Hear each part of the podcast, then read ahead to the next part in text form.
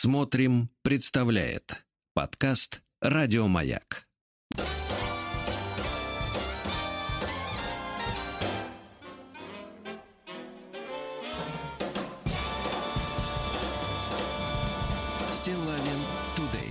Друзья мои, э, доброе утро вам всем, добрый день. Сегодня у нас пятница.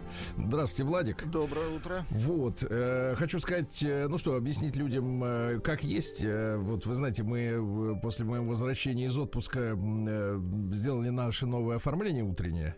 Вот, и э, вы знаете, мы как-то в последние, наверное, не знаю, месяцы, годы, что ли, не знаю, немножко э, э, забыли, э, скорее месяцы, да, забыли о каких-то очень таких серьезных печальных событиях этих, ну, вот не заготовили специальную какую-то минорную заставку для нашей программы. Угу, вот, да. Э, вот, и, к сожалению, то, что произошло в Кузбассе, вот, э, заставляет нас об этом подумать. Но суть не в этом, суть не в оформлении, естественно. Я просто хотел выразить слова соболезнования всем близким родственникам, детям, там, женам э, погибших горняков. 52 человека унесла трагедия. Вот. Я э, в прошлом году так получилось, что благодаря одному из наших проектов я наконец-то оказался в настоящей шахте. Вот, то есть э, видел своими глазами э, эти условия труда, да, очень тяжелые и э, э, благородные. Вот, и надо напомнить нашим слушателям, наверное, мы об этом рассказывали, что при работе в, в подземелье, э, там же как идет история, что с, каждым, с каждой сотни метров э, погружения вниз э, растет на градус температура. То есть чем глубже шахта, тем внизу жарче. Угу. Понимаешь, да? И фактически есть совсем глубокие шахты, где там температура может достигать там постоянно, да, 25-30, даже больше градусов. И э, в этих условиях очень, э, очень трудно не просто работать, а находиться, но люди там трудятся. И э, понятное дело, что сейчас э, возбуждено уголовное дело и будут разбираться, каким образом ну, я могу предположить, как дилетант абсолютный, как человек, просто общавшийся да, с людьми в этой сфере, что, конечно, скорее всего, речь идет о том, что датчики э, загрязнения метаном, потому что порода постоянно источает газ, понимаешь, да? Вот. А могли быть каким-то образом ну, не знаю, деактивированы, сломаны еще, еще каким-то образом, не знаю, как по-дилетантски, опять же, я, я понимаю, что сейчас, кстати говоря, в этом году из-за энергетического кризиса э, в мире, это касается не только Европы, а, но и в, в Китае в том числе, э, дефицит э, топлива для электростанций, ну, достаточно серьезный в Евразии наблюдается. И я так понимаю, что мы сейчас рекордные объемы э, как раз тоже в том числе угля добываем и продаем, хотя еще несколько лет назад казалось, что уголь э, ну, чуть ли никому не нужен. Понимаете, да? И может быть, я опять же, это мое предположение, я никого не хочу обидеть, может быть, э, так сказать, в рвении э, ну, так сказать, добыть как можно больше. Э, кому-то показалось, что имеет смысл пойти на некоторые ухищрения, потому что, ты же понимаешь, если срабатывает датчик о загрязненности метаном, да, угу. то это что? Это получается, надо всех людей эвакуировать Э, останавливать производство. Ну, конечно, есть, это э, потери финансовые, конечно. То есть это на несколько часов, да, остановка, ну, да. плюс потом надо как-то откачивать это все дело и, и делать. Вот, и может быть э, соблазн этим, как бы, так сказать, не заниматься ради каких-то прибылей. Ну, в любом случае, я никого не, не обвиняю, естественно, всякое бывает. Может быть, просто человеческий мозг так устроен, он склонен найти, искать объяснение каким-то вещам, да. В мистику я не верю в этом случае, потому что общался с горняками, Э, которые рассказывали мне, что, ну, самое главное это система безопасности, естественно, и строгое соблюдение правил. Вот кто что, так сказать, э, не, не досмотрел, не выполнил, это будет, будет уже разбираться э, живые. А те 52 человека, которые погибли, это 46 горняков и 6 спасателей, которые опускались вниз, и тоже их не стало. Вот я просто хочу с, э, ну, выразить мои самые искренние, да, искренние соболезнования Спасибо. близким, родным, всем. Вот и мысленно сегодня с вами, ребята.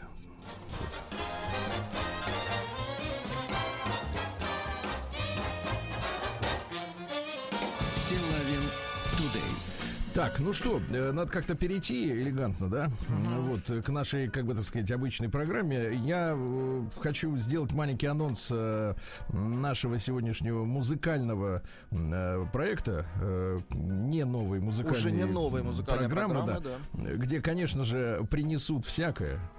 Принесут разное, но это, это не значит, что мы ее закроем, правильно? Ну, конечно, к сожалению. Так вот, а, вы знаете, э, обнаружил на этой неделе, я читал вам эту новость о том, что, э, ну, как-то от, очнулась от летаргического музыкального сна э, певица Адель. Да, да, да. британская, да, девица, э, вот, э, э, очнулась, но она и похудела, сильно. Похудела, записала, ну и что? Вот, и хочу сказать, что э, новость у нас была такая, что Адель э, пошла на интервью, а журналист ирландский э, признался, что альбом ее еще не послушал.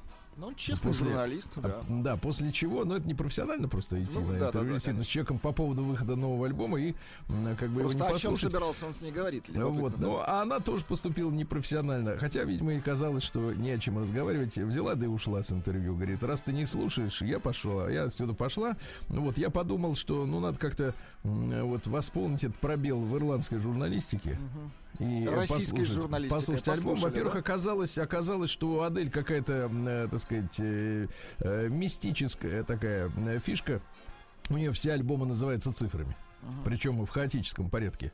Вот новый называется 30, хотя самой Адели э, 33 года. Но не она это придумала, я имею в виду с цифрами, но это Может, типа, она в лотерею это, типа, играет? вычурно, да. В лотерею в какую-то играет, может Возможно. быть, 6 из С жизнью 6. причем. Вот, да. И вы знаете, ребята, э, честно могу сказать, что я никогда не был ее поклонником. Мы сегодня послушаем в новой музыкальной программе ее, значит, э, одну из ее работ, которую мне с, ут- э, с трудом удалось, честно говоря, из этого альбома выцепить. М, Вот, потому что а, ну, м- по моему ощущению, вышло так, что э, принцип у Адели был один. Я вам всем покажу, как работают мои голосовые связки. И причем э, дело в том, что на Западе есть э, действительно талантливые, прекрасные композиторы, остающиеся в больше, по большей степени безвестными для нас, да, они просто работают там в студиях где-то и не лобают на концертах, и они умеют э, действительно писать музыку под вокальные возможности человека. То есть, если у нас, э, в принципе, музыку пишут просто, как правило, Ну, Вот, не то то, что там под- просто, а как бы с желанием, скажем так, что-то с этого... желание, чтобы люди поняли и Ну, как бы впустились в пляс. У нас пишут Да. это инвестиции, вы понимаете? Вот Да. иначе А там, смысл. это, а там это А технология. там это Ну, технологии искусства. Я, честно да. говоря, не могу сказать, где лучше, потому что, если честно, э, то альбом этот новый Адели получился э, очень скучным, очень пресным. И единственное, что я понимаю, что там нет ни одного хита фактически, в принципе нет. И э, единственная задача была, это вот в каждой композиции показать, э, как, как вот связочки работают, мелизмы, всякие там полушепоты, вот эти все, э, в- вырастание голоса из, из, из шепота, значит, э, в госпел, да, и так далее. Все замечательно с точки зрения музыки, и я думаю, что наши э, исполнители, вот эти все звукорежиссеры, композиторы, они будут этот альбом слушать на своих дорогих аудиосистемах и, и знаешь, причмокивая и говорить, ой-ой-ой, как она здесь, а как здесь, а как они записывают, Э, извините меня, но почему наши не умеют до сих пор так записывать, да, хотя, в принципе, аппаратура та же самая абсолютно, то есть в стране на самом деле несколько считанных профессионалов, которые действительно Ну, умеют э, за- пару записать есть, да-да-да, которые нормально записать могут звук записать. так, как надо, Да. но в целом вот это вот причмокивание и, э, обсуждение. Но я хочу сказать, что, м, к огромному сожалению, э, действительно, альбом такой сам вещь в себе. э, Вот, без... э, Для фан- фанат, конечно, скушают. э, Не мелодичные, хотите сказать? Э, Дело, ну нет хитов, понимаешь, нет вот вещи, которую хотелось бы, честно говоря, переслушать. Э, Говорят, что э, тексты имеют какое-то большое значение, потому что Адель э, и похудела, после этого, вы знаете, хочется петь, э, вот и развелась, вот. Хочется рассказать, как это было, да? мужиком вышла на работу, да, что это альбом переживаний. Но мы с вами уже воспитаны давно в культуре, что англоязычная музыка это не тексты в первую очередь, а мелодии, да, ну мелодии, музыка, искусство вокальное. Ну и к сожалению, вот это все там есть искусство вокальное, а вот души, честно говоря, в этом альбоме нет. Мы сегодня послушаем одну песенку оттуда, ну, которая хоть как-то интересна с точки зрения музыкальной, да. Вот. Но видите, как-то вот э, входим, видимо, в стадию э, Вот сказали нехорошо, а заинтриговали, понимаете? Нет, Захот... да понятно, что у людей есть такое ощущение, как, как кто-то ругает, надо сразу да, послушать, да, обратить внимание. Ребят, но, но иногда, когда говорят, что туда не ходи, Там не надо туда. Иногда так правда. Вот.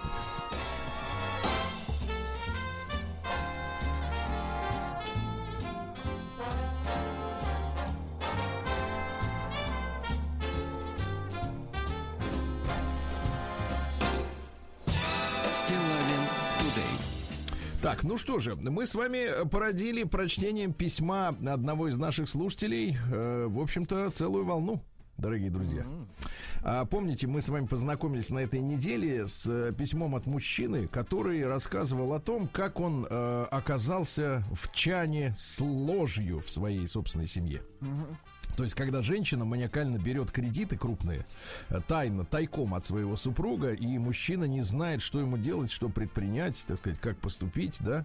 И вот э, получил письмо на, на ту же, извините, тему от другого уже совершенно автора. Давайте познакомимся.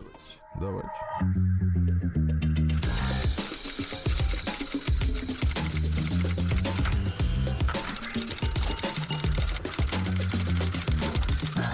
Приемная нос.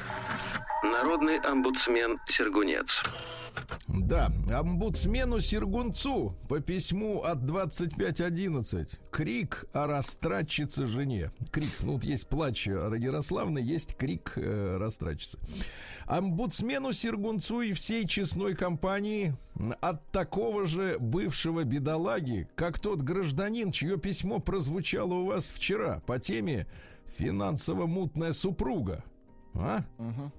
Хочу отметить, пишет мужчина, давайте имя возьмем, Константин. Да. Хочу отметить, что моя ситуация частично напоминает сказку о золотой рыбке, потому что женщины порой не могут вовремя остановиться в своих запросах и нередко остаются у разбитого корыта. Вот, это прелюдия. У меня, пишет Константин, ситуация следующая.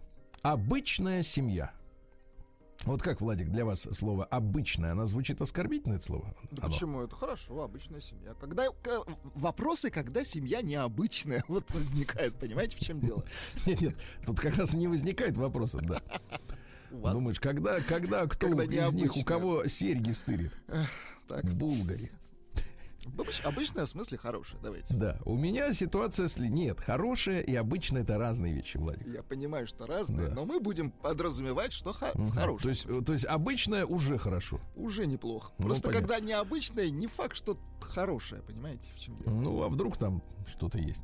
А, у меня ситуация следующая. Обычная семья, муж, жена и двое деток во время чековой приватизации вложили ваучеры в ценные бумаги, которые были... Ты смотри, во время Ваучер. чековой это ваучеризации. Был, когда было это, господи? 92-3 год. Вложили ваучеры в ценные бумаги, которые были оформлены на жену. Представляете? Угу. В какой-то момент я заметил, что супруга что-то скрывает. Вот вы чувствуете, что uh-huh. вот э, что-то скрывает, да? Ну вот, э, что-то скрывает. И не ошибся, она начала продавать ценные бумаги за бесценок. Uh-huh. Я спрашиваю, зачем? Зачем эти деньги? Нам все, нам, нам на все хватает наших текущих доходов. Она не согласилась, поэтому только через, э, через суд мне удалось остановить распродажу и выцарапать часть неизрасходованных бумаг. Чуть позже мы с женой официально развелись, но продолжали жить вместе в нормальных отношениях ради одного ребенка и ради другого. Понимаете, да? Угу. То есть вот это вот подается как э, такой, знаешь, вот, э, ну, почти героизм. Мы ненавидим друг друга, но живем. Но живем ради ребенка. Ради. А дети, они типа не видят ничего, не чувствуют. Конечно. И думают, что ага, у нас отличная семья. Ха-ха. Однажды жена предложила мне освободить квартиру. Ну, это понятно, рано или время, рано или поздно такое случается. Мотивируя тем, что моя доля в квартире составляет одну четверть. То есть практически Ничего. Так. И я куплю себе жилье за счет тех, тех, тех ценных бумаг, которые она мне выделила. Она ему говорит. Мои доводы о том, что стоимости моих бумаг не хватает даже на комнатку в пригороде, она не принимала. А также я объяснял, что если бы она сразу выдала половину бумаг, причитающуюся мне по закону, то еще, еще до растраты, тогда бы мне хватило на квартиру. Поэтому она сама виновата в ситуации. И, на, и после этого сказал, короче, съезжать не собираюсь. Вот, мужик сказал, мужик сделал. Да. Молодец. Возможно, у Стилавина, пишет Константин. Так. И не только у меня. У миллионов людей возникает вопрос, почему мне не присудили законную половину имущества по разводу, то есть ценных бумаг, исходя из первоначального количества, как и предусматривается законодательством. Так, внимание для акционеров. Внимание акционерам. Отвечаю. Закон, семейный кодекс это очень хитрый документ. По нему расходами, расходы считаются во благо семьи, если нет доказательства расходов во вред семье. Угу, Ты понимаешь, о чем идет речь? Ну-ка, давайте по-русски. То есть как можно? Можно потратить деньги во вред. Не на семью, значит во вред. Угу. Во вред. А, то есть Не жена расход... использование, давайте вот на, научными терминами. Да. То есть так. жена расходовала средства от продажи бумаг на содержание семьи, если другое не доказано. Да, да, да. Поэтому по суду поделили э, те бумаги, что остались. Понимаете, да? То есть в суде надо доказывать, что человек потратил деньги не на семью. Да, да, да. Прекрасно. Прекрасная работа адвоката, мне кажется, на ближайшие тысячи лет. Имея в своих женских мозгах э, шаблон о том, что... Ну, вот это сексизм немножко, правда? Uh-huh. О чем говорят там бутсмены всякого рода. Что значит в женских мозгах? Имея в своих мозгах женских шаблон о том, что настоящий мужик бодро покидает жилплощадь с одним чемоданчиком. Супруга не убедила меня в правильности этого женского постулата, поэтому решила донести до меня сей шаблон через суд, чтобы отсудить у меня всю квартиру в расчете на себя, своих детей, или через суд выделить в натуре мне одну четверть. Да, то есть, грубо говоря, полтора квадратных метра.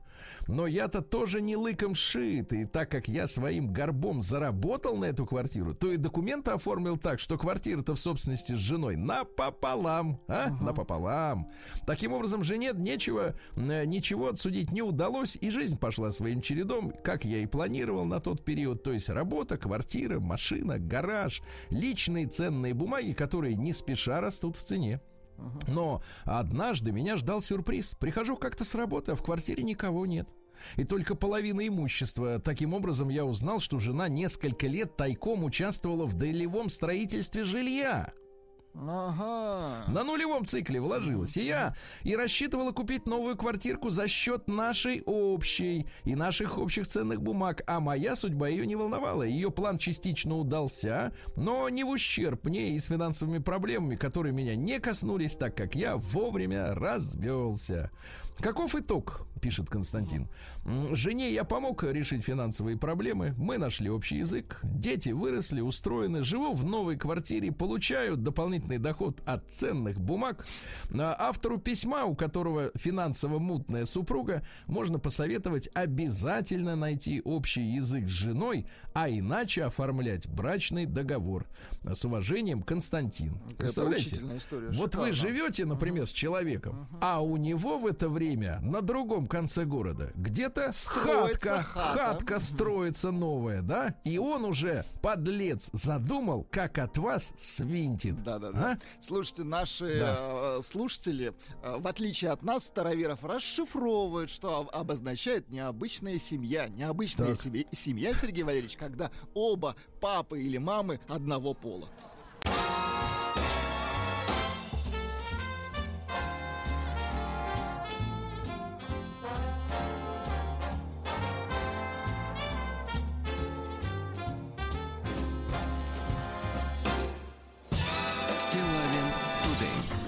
Ну что ж, товарищи, как говорится, 7.40 он а, приехал. Зарядились, да. да. Зарядились по полной, на все выходные зарядились, да. да как бы не разрядиться. Да, сегодня 26 ноября, сегодня день святителя Иоанна Златоуста. Хороший праздник, да. Всемирный день отказа от покупок сегодня. Сегодня же черная пятница.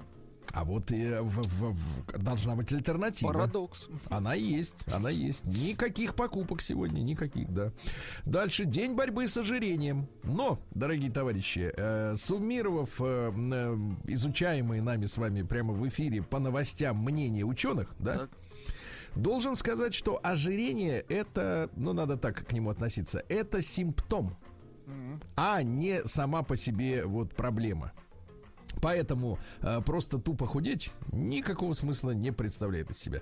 Э, Всемирный день информации сегодня отмечается. Ну, сейчас говорят, что информация уже такой большой капитал, что и, в принципе, дороже нефти и золота, да. Угу.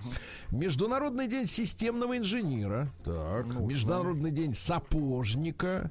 День печали во благо. Печаль во благо. Интересно. Да, печаль во благо. Нечего все время резвиться, веселиться. День зубной нити вы себе продираете там? Вот, между? Нет, как-то об... ну, Хорошо, пальцем а вы, понимаю. А вы дерете? Нет, нет, ну что вы, это неудобно. Вы... День, катушка туда вы в горло по- закатывается. Вы попробуйте, вам понравится. Да, день э, всегда, пожалуйста. Неплохо. День под названием «Пообедай над кухонной раковиной». Вот. А сегодня день торта и кукурузы, а также день об объедков. объедков. И, наконец, э, прекрасный праздник «Пятница без меха». Пятница без меха. Это непонятно немножко, что имеется в виду, эпиляция или что. И, наконец, осенние зяби сегодня, да. На Златоуста все поле пусто, замечают люди. Понимаете, да? С Иоанна, кстати, начиналась так называемая пельменная гора. Хозяйки делали фарш. Да, и вся семья делала, лепила пельмени. Понимаете, Вкусно. да? Угу. Так что давайте, товарищи, полепим, поедим. Было, было, было, было, но прошло. Вот так, да. Угу. А в 1767-м Платон Александрович Зубов родился. Это последний из фаворитов Екатерины II. Угу. Вот, до него Она было... так ему и сказала, Сергей Валерьевич, ты у меня последний. Да, да, да, ты у меня последний, да. Вот, э, был Александр Дмитриевич Мамонов, угу. вот после, перед ним. А Зубов э, командовал, командовал караулом в царском селе и так хорошо командовал, что обратил на себя внимание. Ну, приглянулся, конечно. А ведь вы понимаете, женщинам же нравятся, например, мужчины в форме, да, они ну, статные, сильные, Слушайте, красивые. Ну, она реально больше никого не видит. Вот она увидела, вот командует. Ну, что, неплохо, неплохо, неплохо командует. Да, Пойди да, сюда. Да. За колицу не выходила, да, да за улице не выходила. Значит, э, ну что такое, что за история? Э, он, кстати говоря, этот наш фаворит, он же довольно долго продержался, он первым предложил государю нашему Александру Павловичу сдать Наполеону, Наполеону Москву. И это было сделано. Зубов это предложил, ты понимаешь? тактический ход. Да, да, да. То есть не дурак был, не дурак. В старости он жил э, в, так сказать, в Прибалтике обладал огромным состоянием. У него было 30 тысяч душ крепостных понимаете, да? А, лишь серебряной монеты после его смерти осталось свыше 20 миллионов рублей. То есть серебро он вообще не считал. Понимаешь, да? А, жил он, кстати говоря, экономно, одевался плохо. Вот. А в 50 лет Зубов потерял все зубы. Зубов потерял все зубы. Ну, звучит ну, на, экономил себе. на стоматологе, экономил, да-да-да. Такая вот история. Видите, скромный человек. Осталось 20 миллионов серебром. Интересно, где сейчас это? А в 1769 в России учрежден Георгиевский крест за выдающуюся храбрость. Ну, вы знаете, и как раз Георгиевская лента. Угу. Вот, это, Хорошо. так сказать, наше все. Да. А в 1812-м произошло знаменитое сражение на реке Березине. Ну, то есть полная катастрофа французской армии. Э, кони у них тонули. Ну, вот, э, в принципе, Наполеон потерял при переправе 35 тысяч человек. Ну, включая, конечно, пленными, но также большинство были замерзшие, убитые, ну, утонувшие. У него осталось всего 9 тысяч э, человек. Знаете, из скольки? А ведь он вторгался, ну, по большому счету, как Гитлер э, в наши, так сказать, просторы, э, потому что у него же была армия, фактически составленная из многих стран Евросоюза. То есть, понимаете, да, э, так сказать, руководители э, на постах в Европе меняются, а схемы нет. Понимаете, да, по большому счету. То есть на него служили там, ну, пол Европы. Но он на... использовал ресурс свой. Да, ресурсы. Да, а ресурсов Европу, каких? Да. Угу. Значит, там история помогали. такая, что она, армия-то у Наполеона перед вторжением составляла почти 700 тысяч человек, а границу перешло 450 тысяч, да? Угу. Ну и 160 тысяч было в резерве. Так вот, из этих 450 тысяч назад вернулось только 9. Жесть. Назад вернулось только 9. Вот так вот сходил в Россию, да. Вот. Что у нас еще сегодня, э, друзья мои, любопытного? В 1856-м Александр Карлович Лимберг родился. Это первый русский профессор стоматологии. Вообще, в принципе, стоматологов незаслуженно как-то вот э, считают врачами, ну, как-то отдельными врачами, знаете, да? Uh-huh. Вот, то есть, как бы вот стоматолог, он... Э, не, Но некоторые это... стоматологи просто ушли в эстетство такое, понимаете? Они да, вот нет, работают нет, не на, для, для эстрадных артистов. Вот да, ну нет, ну там главное, чтобы блестело, чтобы вот голубые я были зубы. Да. Говорю, так вот, э, впервые в мире выступил, кстати, именно Лимберг, за профилактику заболеваний зубов. Молодец. То есть, говорят, вы давайте мы вам вычистим тут, э, не ешьте са, сладкого, да, и так далее, и так далее. Ну, вот, а, потому что иногда, знаете, вот говорят, что на Руси там, например, крестьяне сахар ели только по праздникам. Шоколадки вообще никогда в жизни не видели. Так их замечательно, что не видели, потому что от сахара зубы, зубы сгнили. были, да? Кто бы им там их э, в деревне их чинил, правильно? Чем? Оглоблей, что ли? Э, в 1894-м Норберт Винер, это знаменитый математик и вообще отец кибернетики. Uh-huh. Понимаете, да? А в 4 года пошел в отцовскую библиотеку и там затерялся. В 7 лет написал свой трактат по дарвинизму. Башковитый. Угу. Да, ну три года работал над, над этим трактатом, да-да-да. В 11 лет поступил в колледж уже, в 11, то есть зря не сидел, да. Угу. А в 18 он уже числился доктором наук по специальности математическая логика. Вы представляете? Круто, вундеркинд настоящий. Конечно, да? конечно, туда и дорога, да. А в 1894 в тот же день родился Иван Дмитриевич Папанин, полярник наш. Угу. Вот. Но он, э, в принципе, не сразу стал полярником. Это уж как бы там для удовольствия был полярником. Он был чекистом во время гражданской войны. Вот, кстати говоря, расследовал белогвардейские дела в Крыму. А что ему не понравилось чекистом быть, что он в полярнике Нет, ну за, закончилась история-то. А, Надо было кому-то. Ну, то есть всех и... пересажал в полярнике. Пересажал в 20-й, а потом, значит, вот возглавил, да. Ну, талантливый человек. Ну, в 1895-м Билл Уилсон родился, американский бизнесмен, который основал общество анонимных алкоголиков. Видите, для алкоголика, Владик, я вот вам расскажу. Главное никому не рассказывать, что вы алкоголик, Сергей Валерьевич. Я вам так скажу. Да, надо оставаться. Нет, ну, погоди, с одной стороны, знаете, какая вот иезуитская какая-то... Да, сначала, с одной стороны, ты анонимный, и как бы ты людям не рассказываешь, а с а другой стороны, ты должен, самое главное, признать, что алкоголь сильнее тебя. Но ты аноним, но ты анонимный. Понимаешь, да? Вот как вот это одно? Одно дело, если Владик выйдет и скажет, я алкоголик. Да. А если я анонимный, все... как же я скажу это? Это да, секрет. Как, как, кому признаться-то? Кому? Да. Это очень странная история, да. Ну, у них там 12 шагов, они там, ну, это, да, религиозная да. история, да, то, то, что, значит, отдаюсь во власть Господу и так далее. Ну, вот. Э, ну что же, э, единственное условие для того, чтобы стать членом анони... алко... этих ячейки. анонимных алкоголиков, это ячейки линейкой. Так. Да, желание бросить пить. Угу. Это единственное условие. То есть, если желания нет, то в принципе. Как бы... Твердого. Да, да, да. Да, твердого, да. А в 1899-м родился Бруно Хауптман. Это американский взломщик сейфов, который приехал в Америку, как вы понимаете, из Германии. Окончил он начальную школу, стал плотником, служил в германской армии во время войны. А в Америке его, значит, сначала арестовали за нелегальный въезд Uh-huh. Вот. Потом он был схвачен как похититель ребенка. Да, да, да. Вот. Ну, а талантливый человек, он мог э, сейф открыть за 15 секунд. Uh-huh. Булавкой. Да молодец. Ну, в принципе, пальцем, да, расшатал. Вот. А в 1910 году родился Николай Анисимович Щелоков. Это министр внутренних дел, помните, легендарный, uh-huh. э, такой брежневский. Он э, при Брежневе возглавлял Министерство внутренних дел 16 лет. Угу. Вот. А когда Леонида Ильича не стало э, в 82 году, вот, э, его сразу освободили от должности. Вот. И в итоге, так сказать, э, пришлось мужчине покончить жизнь самоубийством. Ответственный, да. Вот такая вот история, потому что начали на него это, Наезжать слегка. всех собак вешать, да, да. да. А он человек, коммунист, не смог сдержать это дело. Было, было, было, было, вот, о. В, друзья мои, в, в 24 году в этот день 35-летний Чарли Чаплин женился на 16-летней Лити Грей. Угу, молодец. Вот, э, во второй раз на 19-летней. Ну, ему было уже, так сказать, совсем хорошо. А на последний, вот ей было 18. Ну, такие воспитанницы его, да? Ну, то есть он вот э, приступал с чистого листа, как говорится, ну, к работе. Учитель, да, к работе, да. А в 26-м году Маргарита Петровна Назарова родилась. Это дрессировщица хищников, народная артистка Российской Федерации. Вот, был у нее любимец тигр по кличке Пурш. Пурш. Да, как раз Пурш снялся в фильме «Полосатый рейс». Да, да, да, да. да. Вот такая история.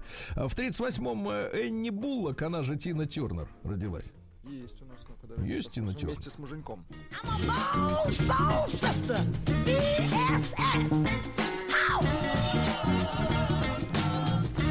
А сейчас же, говорят, в Швейцарии живет, не хочет в Америке жить.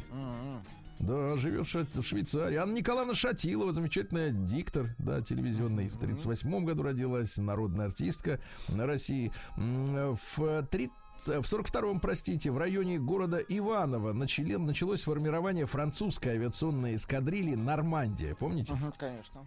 Ну и уже в апреле следующего года вступили в бой на советско-германском фронте. Э, полк получил название «Нормандия-Неман». Все об этом помним, да, надеюсь. В 1944 году в связи с наступлением союзных войск по приказу Гиммлера в концентрационных лагерях должны быть, э, были быть уничтожены газовые камеры и крематории, чтобы скрыть следы преступлений. Решили почистить свои гадости. Следы почистить, да-да-да. А в сорок шестом году ваш кумир родился ну Марк Лестер. Это американский кинорежиссер, постановщик таких фильмов, как «Командос». Команда. Со... Разборки в маленьком Токио. Ну, вы выросли на этих Я, э, фильмах. Да, Фактически, да. Да, да, да. В 50-м в Корейскую войну, помните, воевали Северная и Южная. Ну, тогда не было еще Северной и Южной. Она как раз по итогам э, по итогам этой войны э, полуостров корейский разделился. Так вот, в Корейскую войну вступил миллиард китайских добровольцев. Шучу, миллиард, миллион, э, сумевших вместе с частями северокорейской армии остановить наступление войск Организации Объединенных Наций, фактически американской армии, ну и, собственно говоря, там, где остановились, там теперь граница. Ну, чуть-чуть да? китайцев подошло слегка. Ну, миллион, да, ну, там миллион, я думаю, что миллиона хватит, вот так они сказали. Ну? Да, плюс-минус. Вот, ну что сказать, сегодня 70-летие отмечает э, венгерского происхождения, но итальянского по предназначению, э, э, ну, назовем ее так, певица Чичо Чолина. Она же Илона Сталлер. Да, итальянская. 70 лет уже, представляете? Но она же не как певица стала известна. Знаешь, как из ну, мультика как... какая-то песня. Прекрасно. Ну, в принципе, и тема такая, как из мультика, да. Да, да, да. Ну что, популярность к ней пришла еще в 73 году. Представляете, в 73 году к ней пришла популярность, когда она э, ввела э, э, программу «Вулеву куше авек муа». Слышали, наверное, вы это, во французских песнях эту фразу, Конечно. да? Вулеву куше авек муа. Знаете, что это значит? Ну-ка. Хотите со мной спать? Ай-яй-яй. Куше Куше. Это в куше спать. спать. Угу. Куше. Кушетка это для спанья. Понимаете, угу. видите, все четко, все понимаю. Все, все логично в этом мире под луной, да. Вот, ну что она говорила в 2002 году? Моя грудь никогда никому не принесла никакого вреда, в то время как война Бен Ладена тысячи жертв. Видите как? Угу, так она еще и политик, оказывается. Конечно, она же была депутатом э, парламента да, да, итальянского. Да, да, да. Вот. А, ну что у нас? Э, в 65 году Франция стала третьей страной в мире, которая запустила искусственный спутник Земли. Молодцы. Естественно, назывался он Астерикс. Нет, назывался он Асмысл. Вот так он назывался, да. этот спутник. Вот.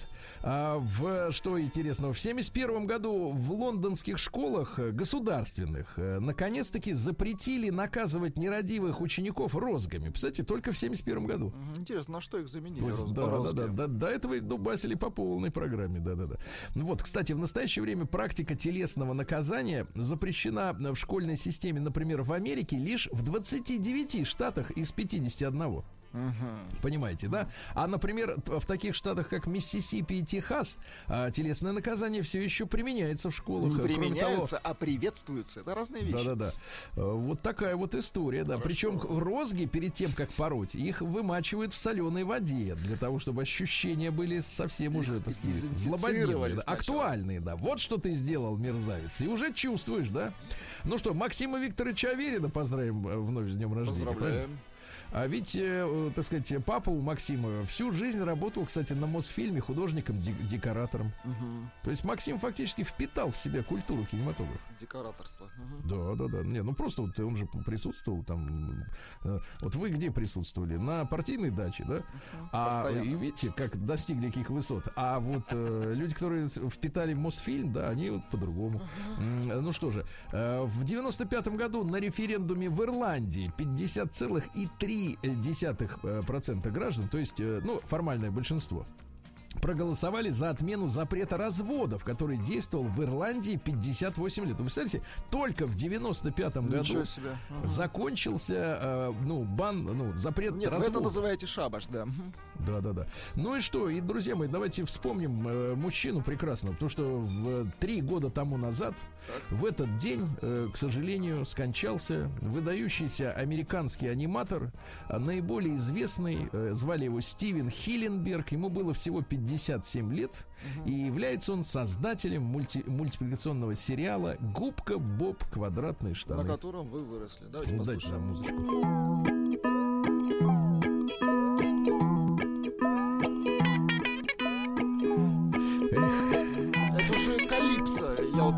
Стиль. Я понимаю. Там э, как, как эта штука появилась-то? Почему, почему так. в принципе, есть вопросы к губке, значит, э, потому что говорят, что он типа либо бесполый, либо еще хуже, может, ну куда уж хуже, ну вот если бесполый. Так вот, э, там история такая, что Хиленберг, разрабатывая концепцию нового мультсериала, uh он, оказывается, вспомнил свой опыт в юности, он преподавал, ну в какой, в, в юности, в развитой, в институте океанологии. uh и он э, был очарован тем, как, дети, как дети загипнотизированы бывают э, стоя э, перед огромным аквариумом, где живут крабы, осьминоги, морские звезды и губки. И он решил, что как раз мультсериал должен проходить весь под водой, тогда он будет гипнотизировать зрителя. Круто, молодец. Понимаете? Вот, но, к сожалению, у него э, э, за год до смерти диагностировали склероз, и вот его не стало не стало в этот день в 2018 году. А губка Боб по-прежнему там. Да, это шедевр. Кстати, мне странный вопрос, почему да. он не всплывает? Губка обычно в воде всплывает.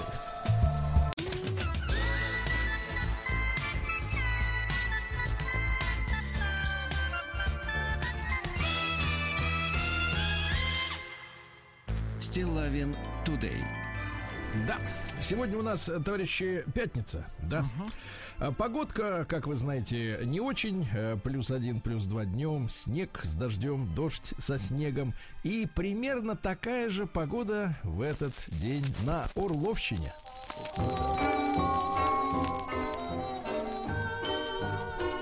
Чтобы песней своей помогать вам в работе, дорогие мои. Затрудняюсь. Да. А что, что же, друзья мои, в Орле пенсионерка отдала мошеннице все свои деньги. Жаль. А как было дело? 74-летняя орловчанка рассказала полицейским, что ранее ей якобы позвонила ее дочь, сказала, что попала в ДТП, попросила передать 700 тысяч рублей. Uh-huh. Пенсионерка попробовала занять деньги у знакомых, а вот люди-то какие замечательные, бдительные. Они узнали о причине, зачем бабуле столько uh-huh. денег, стали ее отговаривать, убеждали, что это мошенники. Ну, естественно, зачем uh-huh. же давать деньги, которые потом не вернутся, правильно, в долг. Тогда женщина отдала злоумышленникам свои накопления в размере 70 тысяч рублей. Вот, видите, даже уговоры не помогают, к сожалению.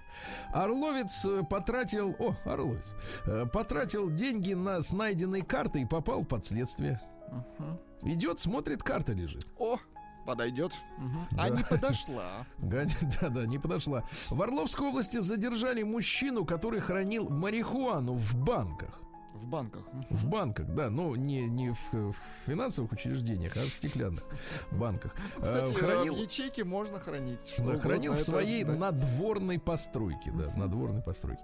Орловчанка познакомилась с иностранцем и лишилась крупной суммы. Как мне нравится, когда вот людей из с, э, республик бывшего Советского Союза у нас называют иностранцами. Вот. Орловчанка пришла в полицию и заявила, что у нее пропало 85 тысяч рублей. Так.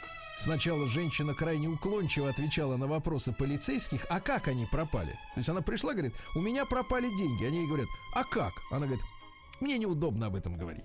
Вы, слишком- пожалуйста, найдите. Слишком личное. Пожалуйста, да. После того, как оперативники показали орловчанке запись с камеры из помещения, где неизвестный мужчина снимал деньги с ее банковской карты, та призналась, что знает этого человека. Выяснилось, что в одной из соцсетей она познакомилась с иностранцем. Это теперь иностранцы. Так.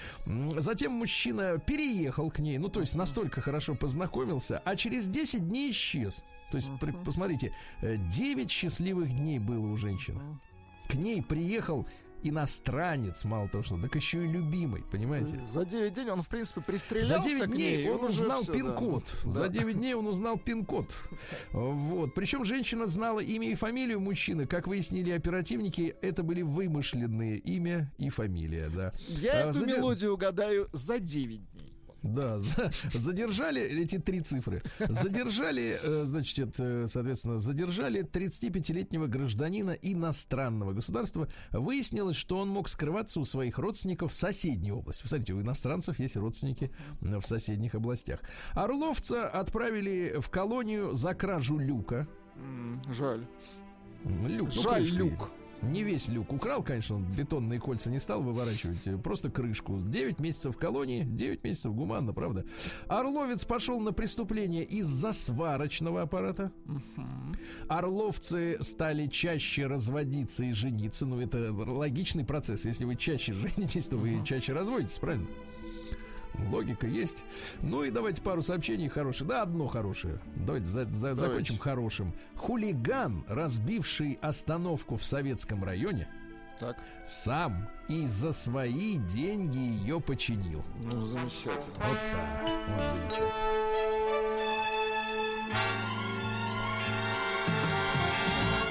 Стилавин Today. Ну что, товарищи, э, сегодня у нас какое число-то? 26-е? Э, Сегодня в Санкт-Петербурге в планетарии номер один То есть есть планетарий номер 2 и 3, как минимум. Нет, есть чайхана номер один. И это не реклама. Да, так, Да, и конечно, что? не И реклама. что потому что номер польза один? от планетария это совершенно другая. Так вот, э, в планетарии почему-то при- в планетарий дают? придет сексолог, О, хорошо. который прочтет лекцию о здоровье россиян. А. Будет, э, будет, помимо прочего, объявлены следующие цифры. Дело в том, что Зигмунд Фройд Так. э, считал, что фантазировать на тему близости может только неудовлетворенный человек. Но в недавнем американском исследовании выяснилось, э, что фантазирует 97% опрошенных. Практически И все. у современных специалистов, которые не застали Фройда на работе, вопрос не к этому большинству, а к оставшимся 3%. Что с ними не так? Об этом будет лекция в том числе. Да. В Белоруссии предложили запретить выдачу карт поляка. Видите, какая интересная история. Что Много лет, а, ну, так сказать, и Александр Григорьевич как-то на это смотрел, я так понимаю, снисходительно, поляки выдавали карту поляка. Ну, то есть, вот ты вот как бы живешь в Беларуси, а тебе дают карту, и ты так чувствуешь себя, что ты поляк. Ну, там преимущество при поездках э, в Польшу, какие-то, значит, Ты послабления, такой наверное, с визом. полулях. Типа Да, не полу, а вот уже, да. И, Крепкий кстати, хорошо. приводят в пример э, студентов из Калининградской области, Так, так, так.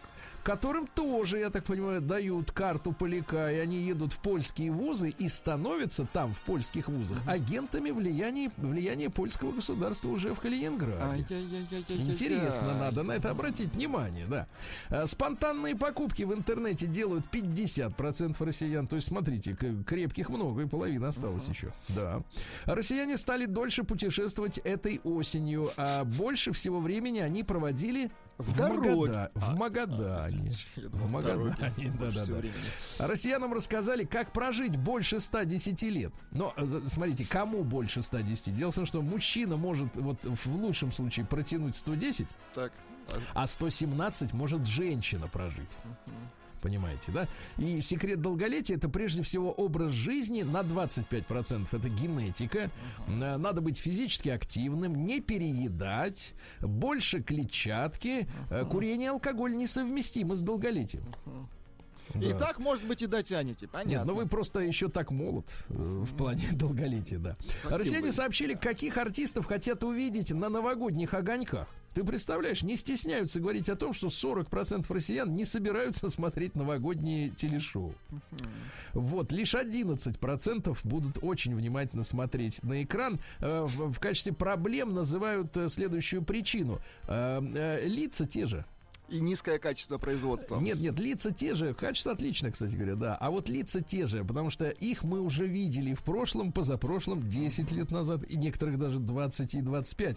Э, Не ожидают ничего нового. Перечислены э, угу. назва... имена артистов, которых хотели бы увидеть э, в главный зимний праздник.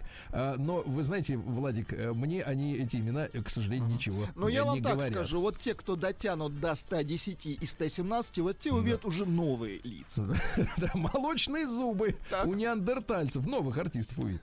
Молочные зубы у неандертальцев вырастали гораздо раньше, чем у людей. В 4 месяца уже, представляете, были Класс. зубастыми. Да, да, да. А китайцы восторгаются нашим, э, бо, нашей боевой машиной поддержки танков э, Терминатор 2. Восторгаются, значит, хотят купить. Да, это, значит, машина построена на шасси Т-72, ну, дизельная машина, да. Но что самое интересное, предназначена для нанесения ударов по целям, которые расположены под разными углами. Например, если солдаты противника прячутся в высоких зданиях или среди обломков, или эта в штука... Угу. Нет, нет, эта штука сама их вычисляет и туда забрасывает все, круто, что надо, представляете? Круто. Да, еще и ездит.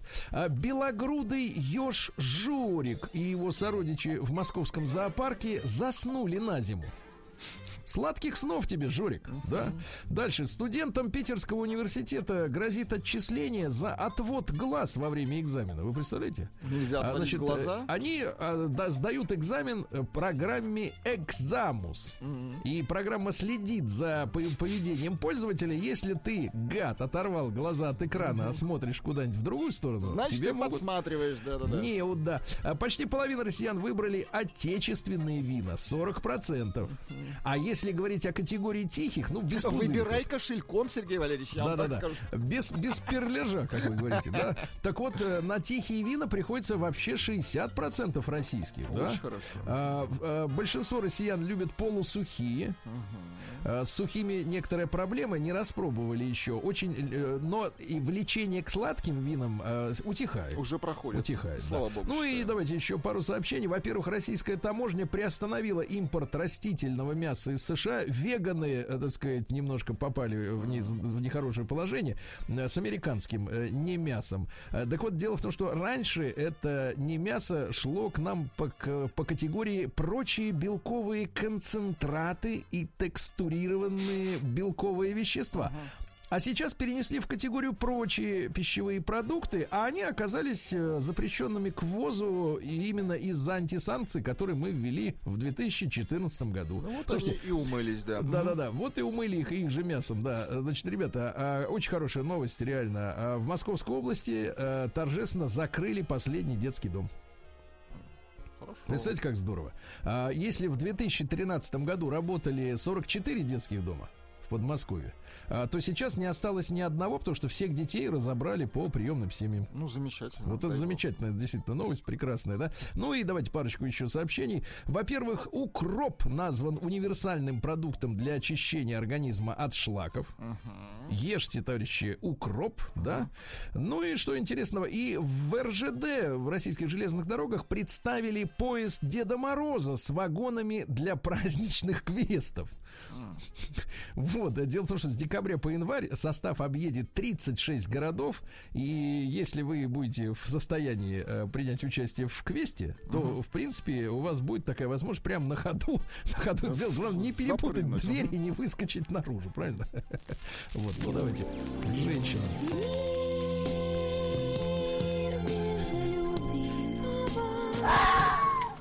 Да. А, ну что, друзья мои, э, происходит в мире. Э, невеста э, в США заменила на свадьбе жениха, который слег в больницу с острой инфекцией, манекеном. Мы всегда догадывались, что, в принципе, свадьба это большая радость именно в первую очередь для женщины. Это такой гештальт. Для Да, женщин. то есть это вот э, это церемония для того, чтобы женщина почувствовала себя счастливой. Разве может женщина отказать себя в этом празднике, даже если ее жених вдруг попал э, в реанимацию? Нет, даже если его нет, вот так лучше. Нет, нет, если нет, мы знаем, люди и на чайниках женятся. Но я имею в виду, что человек слег в больницу, Ну, конечно. вместо того, чтобы быть с ним в реанимации, значит, эта бабища сделала себе манекена, приклеила лицо э, из фотографии там, где голова, танцевала танец э, с женихом Да класс. и резала вместе с ним свадебный тур. Мне кажется, вот, вот действительно, им не мешает никакие обстоятельства вот, э, отметить свой праздник, Это правда? целеустремленность, это хорошо. Да. Валерия Гай Германика, замечательный наш кинорежиссер, э, выиграла суд с соседями, которые затопили ее квартиру и попортили картину на стене. Да-да-да, попортили. Ущерб оценили в 408 8 тысяч рублей, представляете? Жаль. Вот так вот прольешь пару дру- другую тонн А тут воды. окаж- оказывается эта картина Да. была, да. А, Российская лыжница Вероника Степанова а, опубликовала в своем э, инстаграме пост, где порассуждала на тему новых рекомендаций Международного олимпийского комитета относительно допуска трансгендеров. Теперь, говорит, любой товарищ со всеми причиндалами, я- это от меня уже, а, значит, может себя объявить лицом другого пола и заявиться на соревнования как женщина. Вот это, кстати, неплохо. Это реально такой вообще ход конем можно устроить. Может, нам в этот самый податься куда-нибудь? В женский... В женскую баню. Объявляю свою баню женской. Прекрасно. Давайте перейдем к капитализму. Хотя это тоже было капиталистическое. Класс. Новости капитализма. А мужчина, где что все произошло-то, господи, ну в Америке, конечно. Мужчина в Америке снял новую квартиру, а там живет кот которого оставил, оставил владелец предыдущий. Вот Кота зовут Зуко. Зуко. Зука умный и спокойный, да. А, что же у нас интересно? Обозреватель, э, американский обозреватель Джон Рассамандо. Я Красивое знаю. Росомаха знаю, а вот этот Рассаманда такого еще не встречал. Рассказал о том, что флот Соединенных Штатов Америки напоминает советские корабли времен развала СССР, когда после 91 года наши э, корабли ржавели у причалов. Да ладно, ничего себе. Да, вот американский точно так же ржавеет. А многие говорят, что там ситуация схожая с советской э, 30-летней давности. А в Киеве хотят сменить пол скульптуре Родина-мать.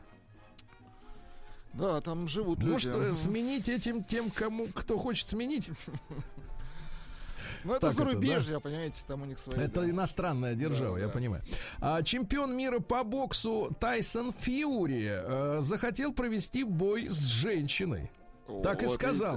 видите. Я хочу драться с женщиной. Я хочу побить женщину. Да-да. А теперь э, проблем-то нет. Любой мужик может сказать, что я женщина и побить этого Фьюри, правильно? Кстати, да, ничего не Да. останавливает. А на Украине э, должника избили и закопали живьем в землю. Вот. А он, видишь, э, так зарылся, что выкопался и подал заявление в полицию.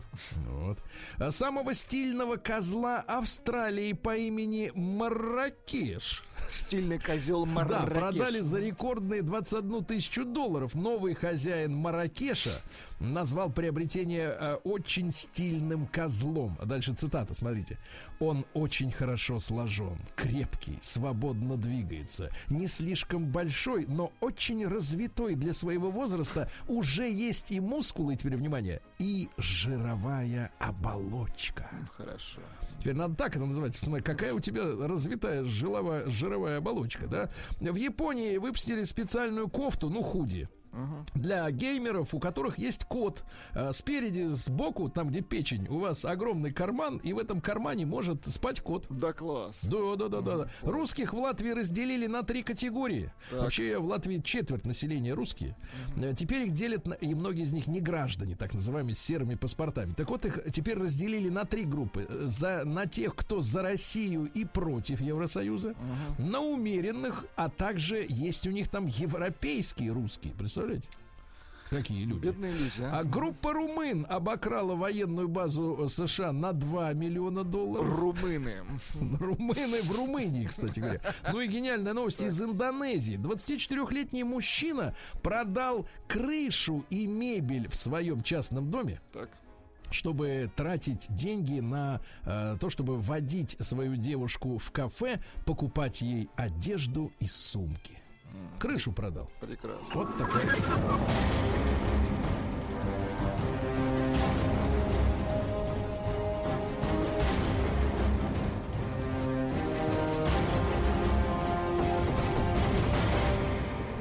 Россия криминальная. Ну что же, э, суд, Пресненский районный суд Москвы отправил в колонию на три с половиной года блогеров, угнавших такси ради розыгрыша.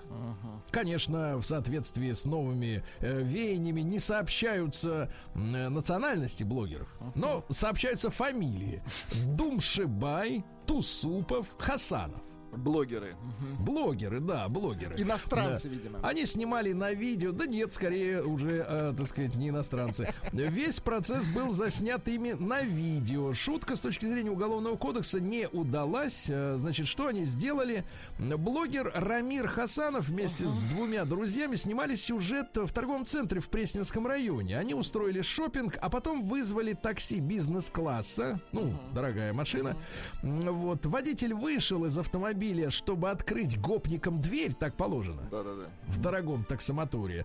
А друзья запрыгнули в машину, в том числе на водительское место, и уехали с шутками, прибаутками. Три с половиной года. Ну, Смотрите, вот это эффективные методы против блогеров, мне кажется, да?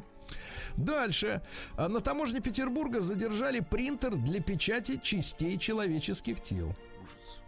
Э, не нож, а принтер. Понятно, Э, понятно. Наоборот. Да. А блогеров-миллионников э, прищучили, э, значит, за нарушение правил дорожного движения. Им заблокируют аккаунты, в том числе моему знакомому, э, так сказать, э, мужчине Ала- Аланчику Енилееву. Э, Он такой мужчина прыгучий, замечательный, молодой, яркий, вот. А в итоге они снимали на видео, как они э, здорово гоняют и перестраиваются, и вот им заблокируют аккаунты. Такая вот методика, да. Россияне подрались на борту самолета Москва-Абакан из-за места. 28-летний ударил по лицу 37-летнего и понеслась, да. Понятно. Вот. Ну и давайте что-нибудь интересного э, такого вам. Вот, пожалуйста. А, Мигрант с ножом среди бела дня бегал по Красногвардейскому району Санкт-Петербурга за женщинам, вымогая секс. А, Первой в поле зрения озабоченного попала 38-летняя сотрудница торгового центра «Народный» на Косыгина. А, Женщина возвращалась, э, вышла с работы около 13.30, к ней подошел молодой человек с предложением заняться сексом. Она убежала, а через полчаса мужчина на велосипеде притормозил, значит, рядом с Audi Q5, за рулем которого была 44-летняя женщина-врач. Она приоткрыла окно, чтобы узнать, что случилось. Что Вместо нужно, да. ожидаемого традиционного вопроса «как пройти?», Так. она услышала «давай заниматься сексом». Топай, топай.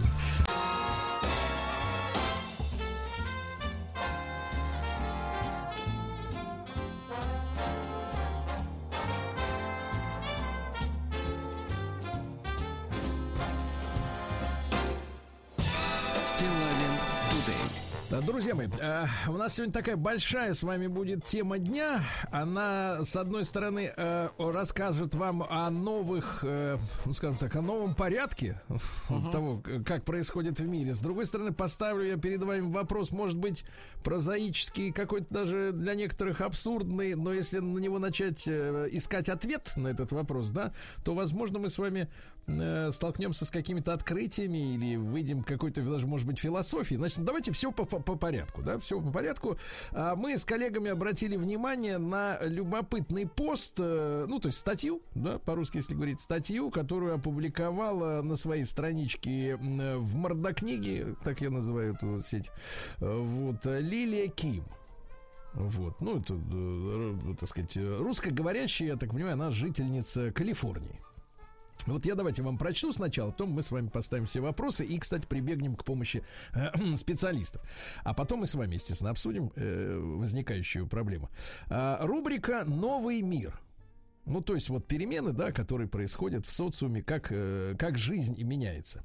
Несколько лет в Калифорнии, пишет Лилия, я наблюдаю, как люди вокруг уже довольно-таки рутинно, э, как все это делают, замораживают яйцеклетки до более подходящего момента или более подходящего партнера складывают э, в криобанке, ну, в, замороженном виде, да, уже готовые эмбрионы, чтобы обзавестись детьми, когда захотят, или в более подходящий, опять же, момент. В обычном разговоре люди могут сказать что-то вроде, если бы страховка не покрывала нам хранение, это, конечно, было бы дорого, или «Э, хранение это хорошо, моя покрывает только взятие материала, или они все из одной закладки, но мы планируем делать разницу между ними по три года. Может, это уже по всему миру так, я не знаю, пишет э, Лилия. А может, э, здесь, э, и это тоже чуть раньше стало обычной частью жизни. Но недавно это вышло на новый уровень. То есть криобанки это мы с вами понимаем, да? И вот Лилия пишет, рассказывают мне историю.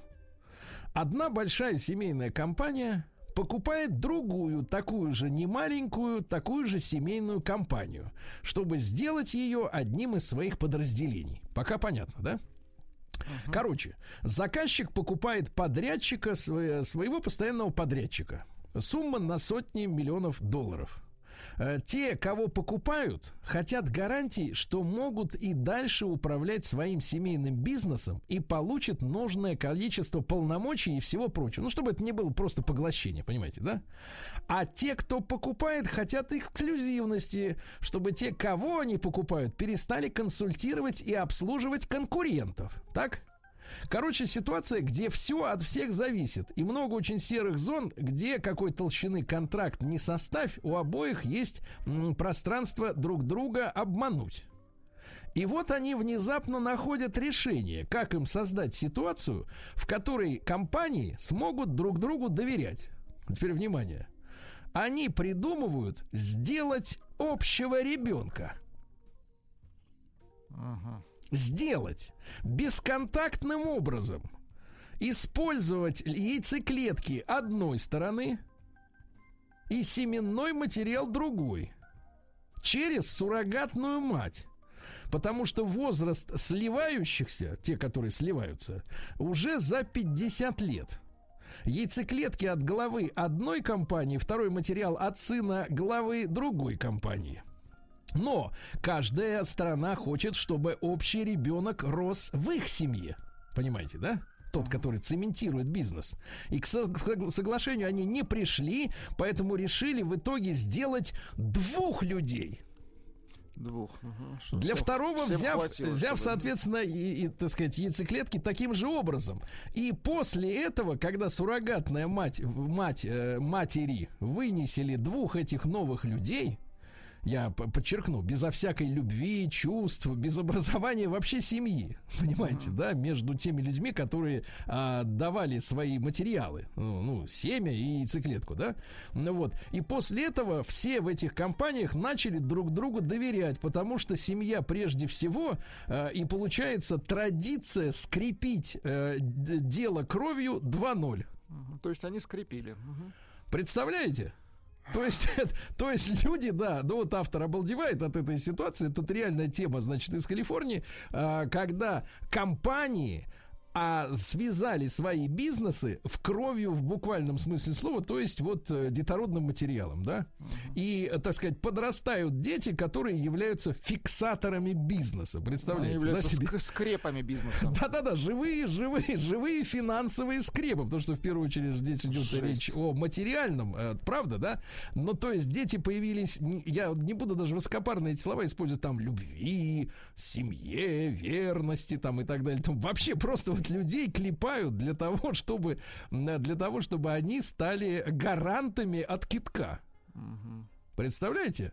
гаранты от китка. То есть, если раньше просто, помните, была же история такая, ну, не то чтобы в средневековье даже, а не так давно, когда группировки обменивались детьми, да, вот, ну, да, э, да, соответственно, да. чтобы не проливать кровь друг друга, но они обменивались, извините за цинизм, готовыми детьми. А здесь люди готовят детей, которые цементируют бизнес. Вы представляете? Вот, вот какая история. И возникает-то возникает следующая ситуация, что, в принципе, для появления человека-то семья-то не нужна. То есть вообще не нужна, да? То есть э, какие-то люди состряпают э, из материала все что угодно. И фактически а, благодаря этим технологиям, благодаря суррогатному материнству, я не знаю, в каком там статусе в Калифорнии это все находится, но в любом случае, видимо, легальная сфера, да? То есть, э, в принципе, для появления новых людей, ну, которых в том числе используют таким циничным и грязным образом, как вот в данной ситуации, да, но это такой экстремальный случай, вообще не нужна семья. Конечно. То есть нужен не нужна материал пара. и деньги. Все. Не нужна пара, правильно. То есть нужен материал твой и чей-то еще, например, mm-hmm. да. Услуги какой-то там, значит, вот э, девочки, которая может родить, э, если вы, у вас нет, э, так сказать, на это желания или, или физических кондиций, да, и все. И, и фактически семья-то уже не нужна вообще, в принципе, никому, да?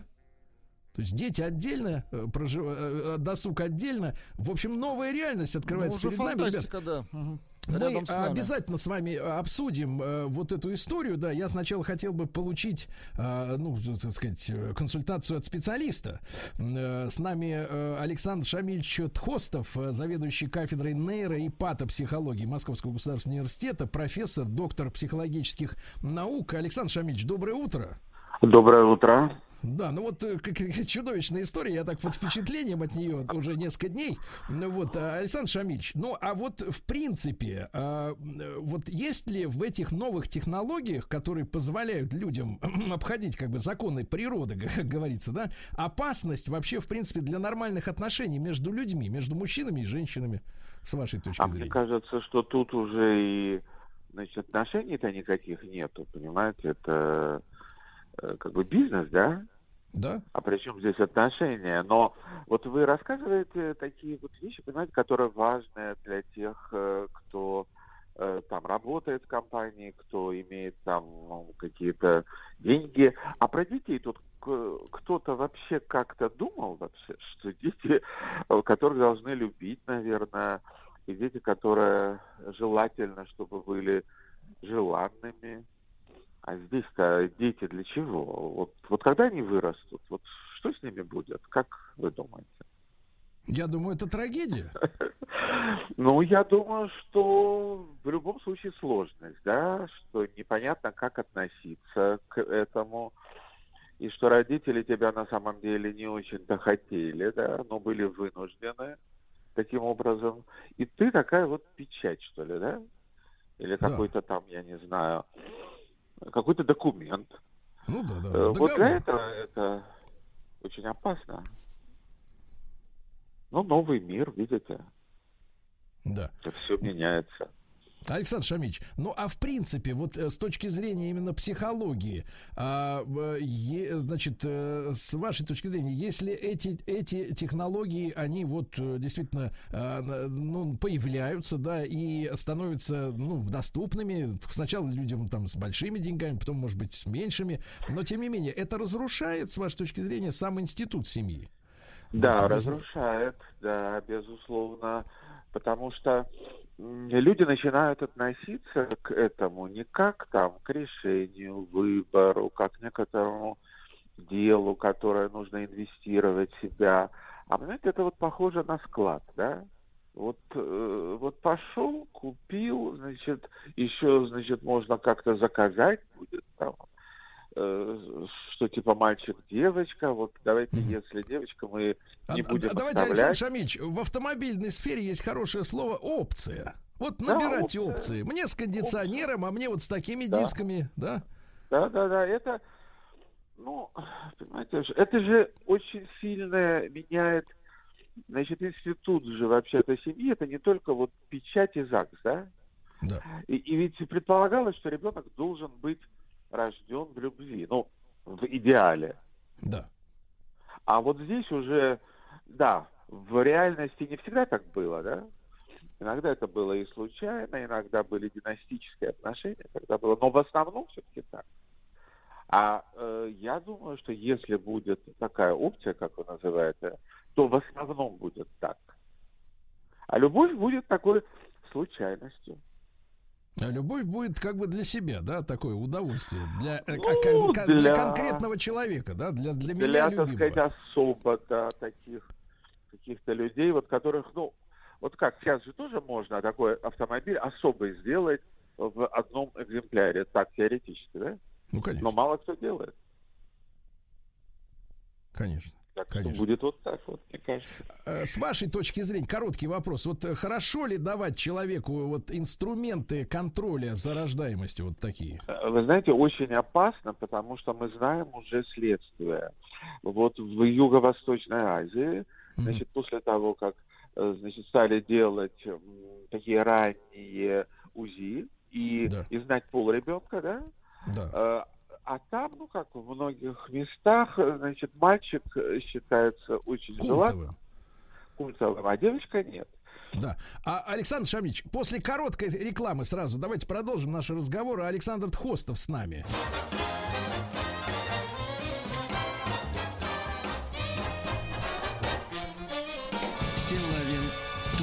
Друзья мои, не снилось американским кинематографистам ситуация в Калифорнии, где две компании породнились на крови, э, искусственно сделав э, парочку детишек из материала э, главарей э, друг друга, да, для того, чтобы предотвратить кидок в бизнесе. Ну, чудесно, чудовищно, извините, чудовищная история, да, абсолютно.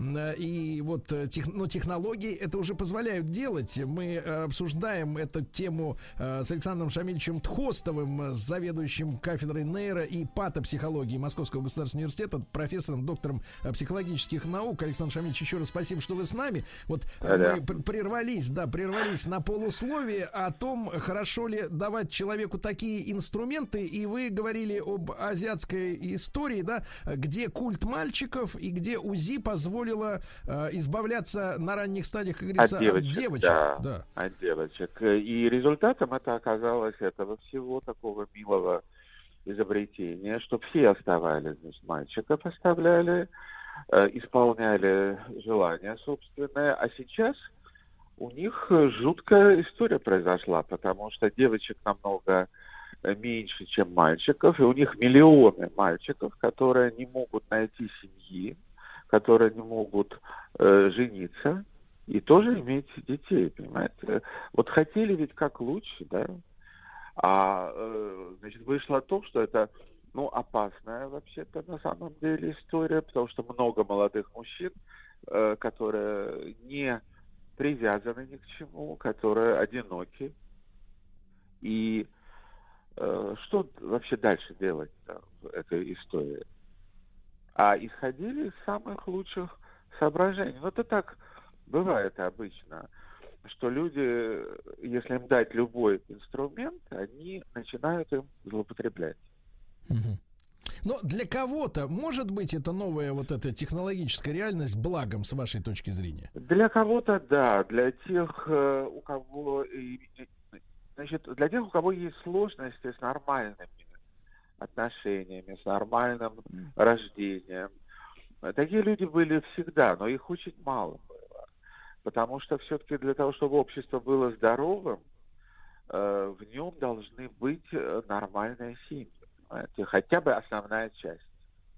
Там, где э, детей рождают желательно естественными способами и, конечно, по любви, а не для бизнеса. Да, да. Александр Шамильевич, спасибо вам большое за консультацию. Александр Тхостов, э, завкафедры нейро и пси- патопсихологии МГУ, профессор, доктор психологических наук. Спасибо большое, хорошего вам дня. Друзья мои, я еще раз напомню тем, кто только что к нам подключился. Оттолкнулись мы сегодня от э, статьи в Фейсбуке или в Мете, как сейчас надо говорить, там, или в Мордокниге. Э, Лилия Ким, наша соотечественница, проживая в Калифорнии, наблюдает, значит, ну, стала свидетельницей, скажем так, э, ситуации, когда две компании заключили друг с другом договор на крови 2.0, как она это называет, вот, э, родив пару детей из генного материала, ну, не из генного материала, нет, не, не, не робота делают, нет, э, из э, яйцеклетки и семени, да, двух, э, так сказать, детей, которые, наличие которых, э, ну, по их мнению, ограждает компании от жульничества в отношении друг друга, да, раз у нас совместные дети, значит, мы честно друг другу относимся в бизнесе. Это ставит большое количество вопросов, об этом Юлия Лилия пишет. Ну, например, как быть с использованием эмбрионов, которые, например, хранятся в замороженном виде, если пара рассталась или развелась? Угу. Да, то есть вот они сконструировали человека, заморозили его. Ну, на, на лучшие времена. Ну, знаешь, а как вот... оказался знаешь, как вот, знаешь, как вот сейчас вот говорят, я вот 10 лет назад уже слышал эту, эту, это реальное удивление. Кто-то мне писал из слушателей. Говорят, э, э, девушка говорит своему парню, ты знаешь, я беременна. А он такой говорит, а чё, мы теперь не купим планшет? И такое удивление, знаешь, это такой просчет в голове. Знаешь, а вот до лучших времен купить планшет, ну да, правильно, завести там 10 соток, э, машину получше купить как немножко пожить для себя, поездить, а эмбриончик там лежит в этом, в холодильнике, правильно, и ждет своего часа. А когда мы, наконец, нагуляемся, наиграемся, мы его, так сказать, в суррогатную мамочку засадим и, так сказать, и счастливо станем родителями, правильно? Или, например, Лилия пишет э, вопрос, э, значит, а как быть с утилизацией невостребованных эмбрионов? Эмбрионов. Является ли это убийством, например, да? Вопрос. Вот. И что делать, когда, например, одна сторона э, против, э, так сказать, рождения ребенка из общего материала, а вторая нет. Ну, то есть, вот такой вот новый э, ком вопросов, которых, которые раньше перед людьми, естественно, никогда не возникало, понимаете, да? То есть, новая технология открывает огромное количество новых проблем и философских, и уголовных, правильно, да? И, и медицинских. И, ребят, я, я прекрасно понимаю, что это экстремальная история, но вы знаете, э, все большое начинается с экстремального нормального. Но э, я вот о чем хотел с вами сегодня поговорить, оттолкнувшись от этой темы, да, оттолкнувшись. Если сегодняшние технологии не делают э, семью главным э, ну, по крайней мере, единственным, давайте так, пока что главный, конечно, но единственным э, источником жизни. То есть в семье появляются люди, правильно, новые, да? Uh-huh. Если, если ситуация меняется, то зачем людям быть вместе? Правда? Ну, если, как бы, так сказать, можно и без нее, без семьи так сказать, все организовать, обделать и, так сказать, э, э, жить э, припеваючи. Я вот хочу поставить сегодня философский вопрос. Вы, пожалуйста, запишите себе в смартфон наш телеграм-номер, да, плюс семь девять шесть семь сто три пять пять три три. Я сейчас хочу обратиться с вопросом таким простым. Вам он сперва покажется тупым, вот, а потом, когда вы начнете думать, вы начнете, так сказать, понимать, что есть и второй пласт этой, этой темы. А вы зачем в семье с этим человеком, с которым у вас семья? Вот давайте попробуем порас, порассуждать э, э, трезво только, не то, что типа, ну, потому что как у всех, да, Владимир? Как, ага. как все, вот положено. Обычная здесь, семья, да. Да, вот так положено. Понимаете, потому что новые технологии говорят, что может и по-другому быть положено, понимаете, да? Вот Есть давайте... необычные семьи, мы же... Да, необычные, необычных их все больше и больше. Каждый хочет быть оригиналом, э, то будь здоров. Так вот, ребят, плюс 7967 103 5533, после новостей мы с вами уже будем со звонками работать, да? М-м, давайте подумайте пока, э, напишите нам, э, вот подумайте сначала, потом напишите. А э, зачем вам семья? Вот только трезво подумайте, да, не, не, не мыслите сейчас, сейчас штампами. Подумайте, напишите. И после новостей мы почитаем, послушаем ваши звонки.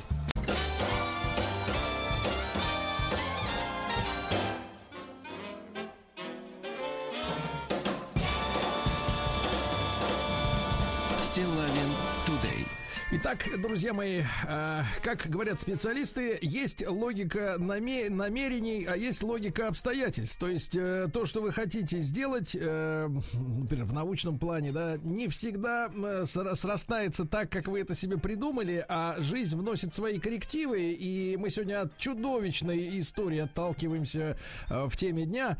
Истории из Штатов, где чудеса технологий оплодотворения и суррогатного материнства позволят позволили скрепить бизнес при помощи живых людей э, коммерсантам, понимаете, да, срастить э, семьи, э, вот, при помощи изготовления, давайте называть вещи своими именами, изготовления двух людей, да, для гарантий от Кидалова.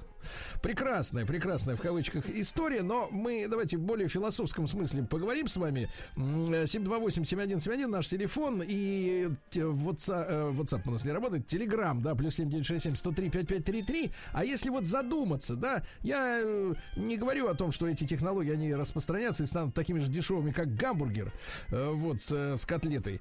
А, но в принципе, да, если сегодня семья не является источником, единственным источником детей, э, уже, да, получается, то э, почему, зачем людям быть вместе? Почему вы вместе с тем человеком, с которым у вас семья? Зачем? Для чего? Почему? Вот давайте на этот, в общем-то, банальный вот что вопрос, но, но, но попробуем от, ответить чуть глубже, чем это на поверхности. А, Кирилл из Москвы, ему 39. Кирилл, доброе утро.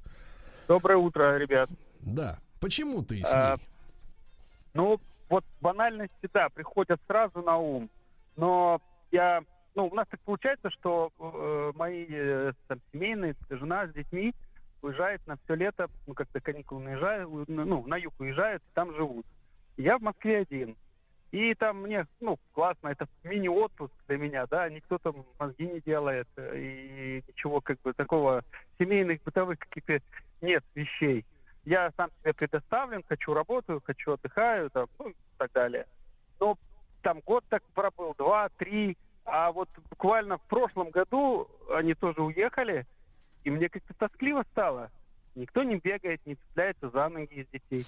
Э, 18 объятий в день нету положенных для человека, когда чтобы ему было хорошо. То есть, ну, наверное, для этого. Ты Да, почувствовал. ну, но, одному- но- но смотри, одному- не да, сразу, я не сразу почувствовал. нельзя.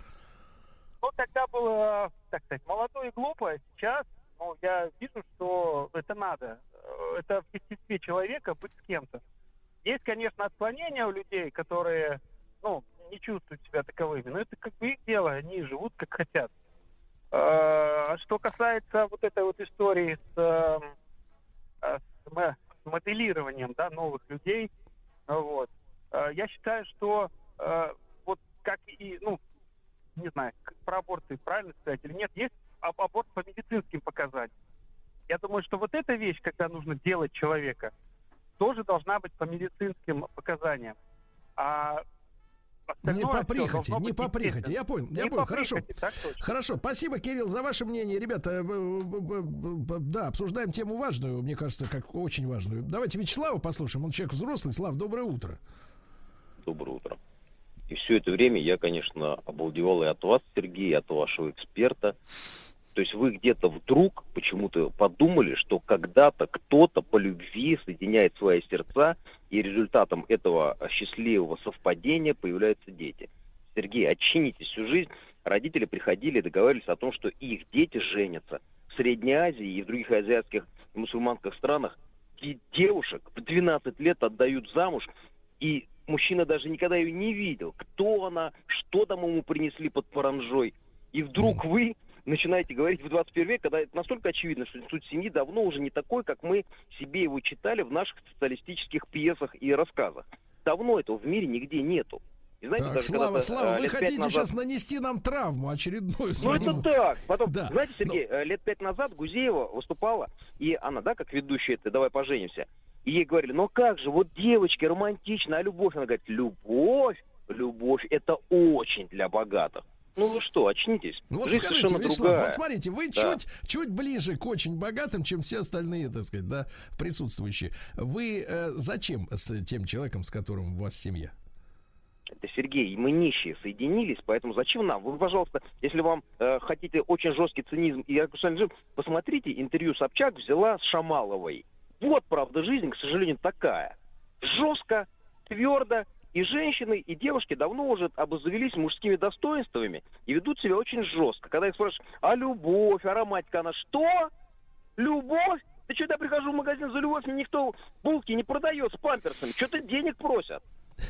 Всем хорошего дня. Так, понятно, Хорошо. понятно. Так, понятно. Так, не романтик сегодня, не романтик. да. Совсем не романтик. Не, давайте, давайте, э, что пишут люди? А, Марк? вот что пишет, давайте почитаем. Девушка пишет. Ольга, Алтайский край. Если коротко пишет, такой поддержки и защиты, как получаю я от своего мужа, от родителей или от кого-то, э, от кого-либо еще, не получала никогда. Можно очень долго р- рассказывать о нашей жизни. Не всегда все идет гладко, но мы стараемся справляться вместе с, э, с проблемами, радоваться тоже вместе. Вдвоем все получается. Боюсь, есть, э, боюсь, если сказать честно, я не подарок, и мне иногда трудно оказывать такую же поддержку мужу, но я стараюсь. Немного получается. Вот от- Поддержка. Давайте Да, мы поддержка. ищем, ищем, ищем вот Дмитрий это вот, пишет, вот это давайте, слово. Да, давайте. э, э, с мужской стороны мнение. Дмитрий Квадратка пишет. А я вот честно не могу сказать, почему я с ней. Ведь полно вокруг женщин, красивее, богаче и так далее. Но тело красивее, э, красивое это не самое главное. Человек снаружи может быть красив, но уродлив внутри. Мы вместе, наверное, потому что она меня любит. А я без нее жизнь свою уже не представляю, пишет Дмитрий. Уже не представляю. Уже Давайте не представляю. Диму послушаем из Оренбурга. Дмитрий, добрый день. Ему 35. Дим, доброе утро. Да. Дима, мы здесь. Дима. Так. Дима, Дима, Дима, Дима, Понимаю. Дима, что-то, видимо, передумал. Понимаем, так. Так, ну давайте еще что-нибудь почитаем. Олег пишет, и Башкортостан. Э, семьей, семьей я живу, точка. Но когда развожусь, буквально за несколько месяцев завожу новую семью. Не могу жить один. Олег 49, ди- э, 49 лет. Да, Отвратительно, давайте, Олег. Татьяна, давайте, женские Давайте. мнения тоже очень важны, потому что семья это когда мы с, вдвоем, а не просто сами по конечно. себе рассуждаем. Да, Тань, доброе утро. Да. Доброе утро. Да, Татьяна, ну, пожалуйста, вот э, если как бы от банальных ответов из серии так положено, почему у вас семья? Вот зачем она вам? Э, Без нее жить нельзя. Нет смысла жить без любви. И э, я счастлива в браке. Я вышла замуж очень рано. Я в браке уже 25 лет. У меня двое прекрасных детей. И я э, видела в интервью с Шамаловой. И я знаю, что это тоже правда жизни, но это лишь часть э, жизни. А есть и другие люди, и другие... Ну, вам страшно, И Татьяна, в вам страшно в 44 года, что за нами идут такие? Да, мне их жаль. Но это их жизнь, это их выбор. И просто люди ведь все разные, и жизнь очень разнообразная. Поэтому это тоже имеет место быть. Да, такое бывает. Хорошо, Татьяна, спасибо вам большое. Давайте все-таки Дмитрий из Оренбурга Давайте еще, еще раз раз делает попробуем. попытку. Дима, еще Дмитрий. раз доброе утро. Да, здравствуйте. Доброе утро, меня слышно, алло? Вот, Да, слышно, теперь да, слышно, Дима. слышно. Пожалуйста, зачем вам семья? Ну, ну, во-первых, семья мне нужна для того, чтобы а, мы были всегда вместе. Здесь невозможно объяснить э, логически, да, математически. Здесь можно, наверное, все-таки объяснить это духовно. Вот. А, во-первых, наверное, все-таки, что мы идем к одной цели. А, мне с этим человеком комфортно. И вы знаете, Сергей, я все-таки смею вам противоречить э, вот в этом вопросе, да, что ребё двух детей хотят родить, чтобы скрепили договор. Давайте Так. с вами вернемся просто назад, когда а, были цари и императоры. Ведь женились а, наши, да, а, императоры на а, иностранных а, девушках. Для чего? Для того, чтобы скрепить государство. А кто был гарантом этого государства? Будущий ребенок. Поэтому, честно, я ничего не вижу такого постыдного вот в данном поступке по одной простой причине, а, что этот ребенок, во-первых, вырастет нормальным, его уже будут изначально обучать всем делам бизнеса, как его вести, тем более он будет не один. А по поводу любви мы с вами не знаем. Может быть, они действительно дадут такую любовь, которая, а, ну, покажется для нас э, просто э, пиком. Ну хорошо, Дим, а сама сам факт конструирования человека из, э, из расчета, так сказать, финансового, коммерческого, бизнесового вас не смущает? Вот само по себе эта история. Когда технология А мы, стоит знаете- на, на страже бизнеса. Вот смотрите, опять же повторюсь, а мы к этому, э, это прошли уже в Царской империи. То есть, Поэтому... а, это то есть Ну, ренессанс опять обратно. Идем, идем, идем обратно, я Конечно, ну, понял. Ну, ну, смотрите, вот Да посмотрите я сами. понял. вот Не, не, Дим, хорошо, будет хорошо. всё. Спасибо, спасибо большое. Я понял мысль. Да, давайте, просто хочется высказаться, позволить большому количеству людей. Александр из Сургута, 42 года. Саш, добрый день. Да. Добрый Александр, день. Добрый день. А, По поводу, ну, по теме хочу сказать. э, Вот у меня А ради чего жить вообще на этом свете? Ради чего жить? Естественно, для продолжения рода. Мы для этого все на свет появились. Э, у меня четверо детей. Я все, что у меня есть в этом, вот все, что у меня есть, я для них, только для них стараюсь. Для них, ни для кого больше. Только для них, для моих, для своих детей. Для своей семьи. Больше, э, ну, интересует, конечно, меня государство, все. Но на первом месте у меня стоит моя семья. Вот, поэтому это самое ну, то есть главное. вы, вы не понимаете, вы не понимаете психологию молодых эгоистов, которые говорят, хочу посмотреть мир, хочу все попробовать, э, я слишком молода или молод для семьи, у меня столько еще в жизни впечатлений. А? Ну, нет, конечно, не понимаю. Какие впечатления? Жизнь, она вот, э, которой мы живем, э, я не, я не понимаю, что там смотреть, что можно увидеть. А, у нас Смотрите, главное, хорошо, вот, хорошо, uh хорошо. Это, это нормальное, здоровое мнение. Я с вами абсолютно согласен, Саш. Давайте мы с вами, ребят, э, помимо всего прочего, мы еще и поговорим со специалистом. Александр Борисович Синельников, э, профессор кафедры социологии семьи и демографии социологического факультета МГУ э, имени Ломоносова. Э, Александр Борисович, доброе утро. Доброе утро. Да, Александр Борисович, спасибо вам за то, что вы с нами. Но вот э, если говорить вот об этой теме, да, на которой мы сегодня и, и со слушателями уважаемыми говорим, и, и э, каждый из нас думает об этом. Вот э, как вы считаете, в принципе, брак сейчас э, под угрозой, как традиционная форма, да? Э, и, и куда, в какую сторону идет движение? Вот именно как социолог, вы чувствуете это? Вот? Ну, безусловно, брак, э, брак, с одной стороны, является основой семьи а с другой стороны, это основа, этот фундамент э, всякой семьи, э, семьи в принципе. Он сейчас под очень большой угрозой, но хотя бы потому, что э, большая часть браков распадается. Вот, и люди, кстати, это легенда, что те, у кого распался брак, они обязательно создают новую семью. Большинство из них либо не создает новой семьи, либо эта новая семья тоже распадается, потому что повторные браки, опять же, вопреки существующим на сей счет э, мифам, они ничуть не более прочные, чем первые. Брак, э, как основа семьи, под, э, находится под очень большой угрозой. Э, прежде всего, э, вот почему. Вот тут говорят, вот любовь, любовь, любовь, любовь основа семьи. Любовь люди по-разному понимают. Если понимать любовь как какую-то всепоглощающую взаимную страсть, то лишь у очень немногих пар так продолжается всю жизнь. Но, к сожалению, есть много людей, вот, которые считают, что если вот это первое вот любовь, э, любовное увлечение прошло, и супруги стали более трезво смотреть друг на друга, замечать недостатки друг друга, и главное понимать, что они больше друг друга не любят, или хоть а, чаще всего бывает, что один-то любит, а другой уже не любит. То тот, который не любит, считает, что это, это дает ему моральное право на то, чтобы эту семью разрушить, даже если в ней есть дети, и, э, и создавать новую. А, ну, вот э, кафедра социологии семьи и демографии социологического факультета МГУ, на которой я работаю, она провела вот социологический опрос не так давно, причем большой, две с половиной тысячи человек, и оказалось, что около 70% из них считают, что если жена разлюбила мужа, это дает ей моральное право на развод, несмотря на то, что у них есть дети, и если муж разлюбил жену, это тоже дает ему моральное право на развод, несмотря на детей. А раньше это было по-другому?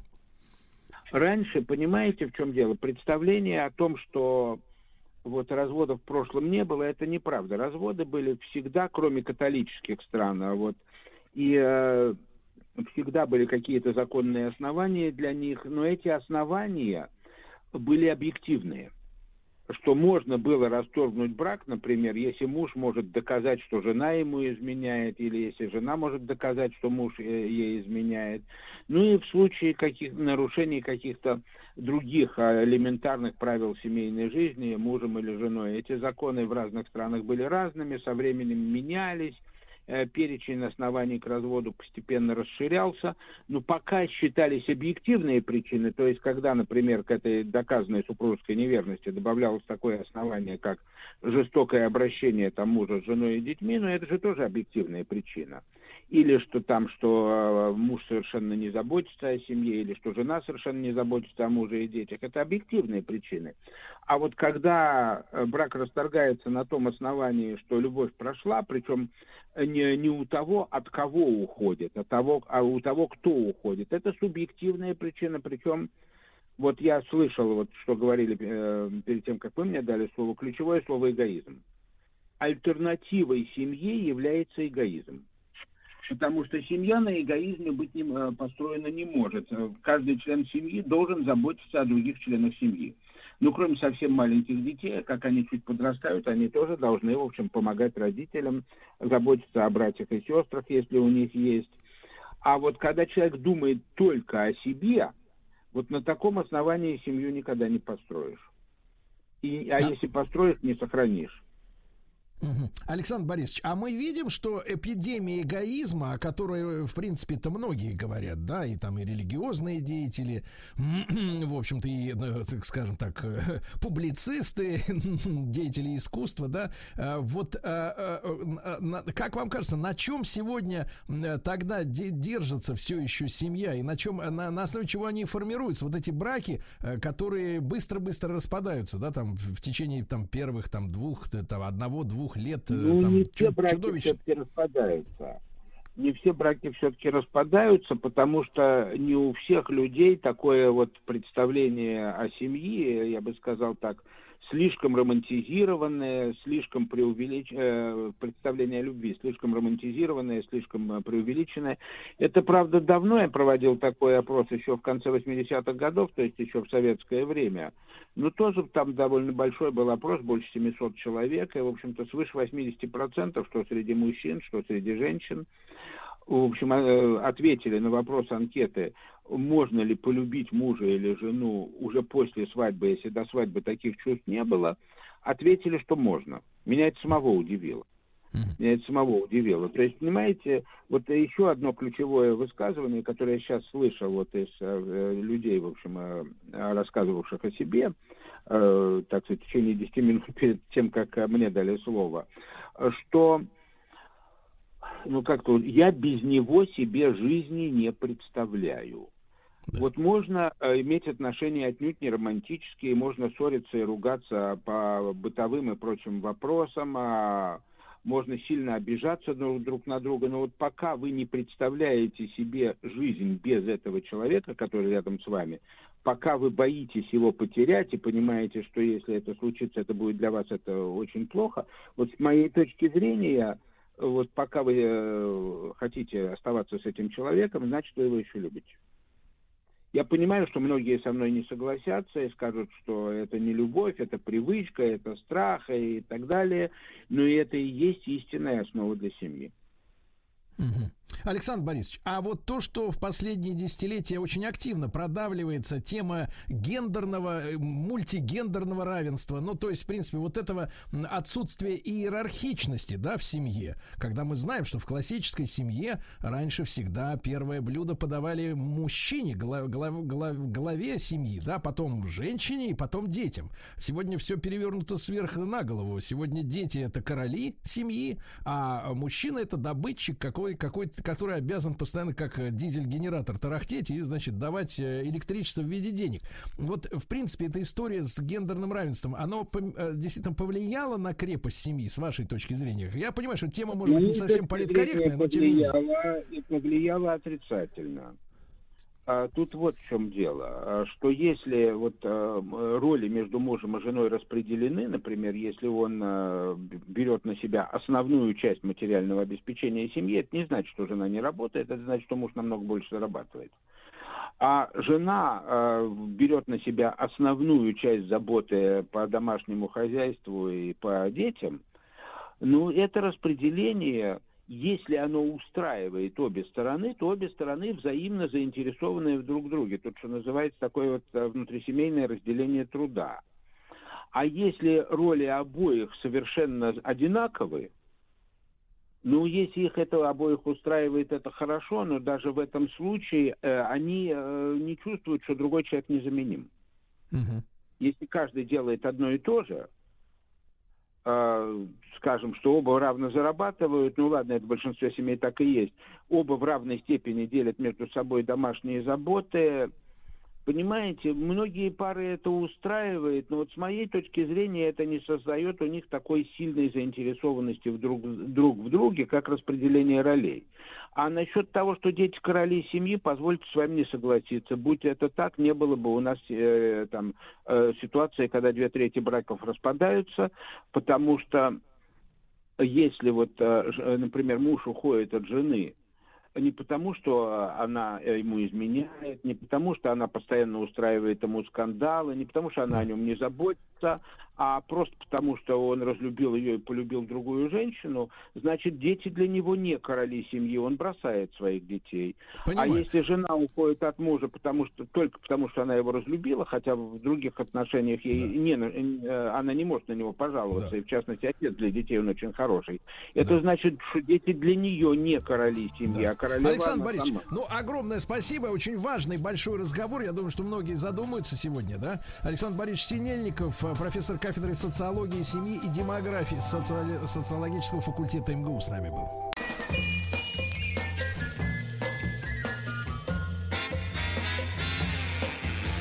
Уже не новая музыкальная программа. Ну товарищи, э, подарочек всем нашим слушателям э, пришел после э, длительного трехчасового сна к нам Анатолий Яковлевич чуть пораньше. Толя, доброе утро. Доброе утро. Вот, ну хорошо, отоспался, значит, да? Да, значит, отоспался. Не, живой уже неплохо.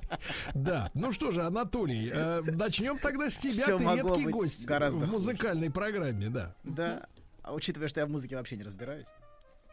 Главное слушать, не надо разбираться. у нас передача не про это. Хорошо. У нас про предпочтения. Договорились. Ну что, включаем? Да, включаем. А я Всё? думаю, вы скажете хотя бы пару слов, кто а это. Я не знаю. Это, что? А, то есть вы не знаете, кто это у вас написано, Анатолий, вы мне присылали.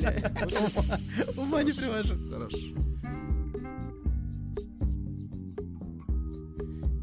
Won't do to dream of caramel, to think of cinnamon and long for you.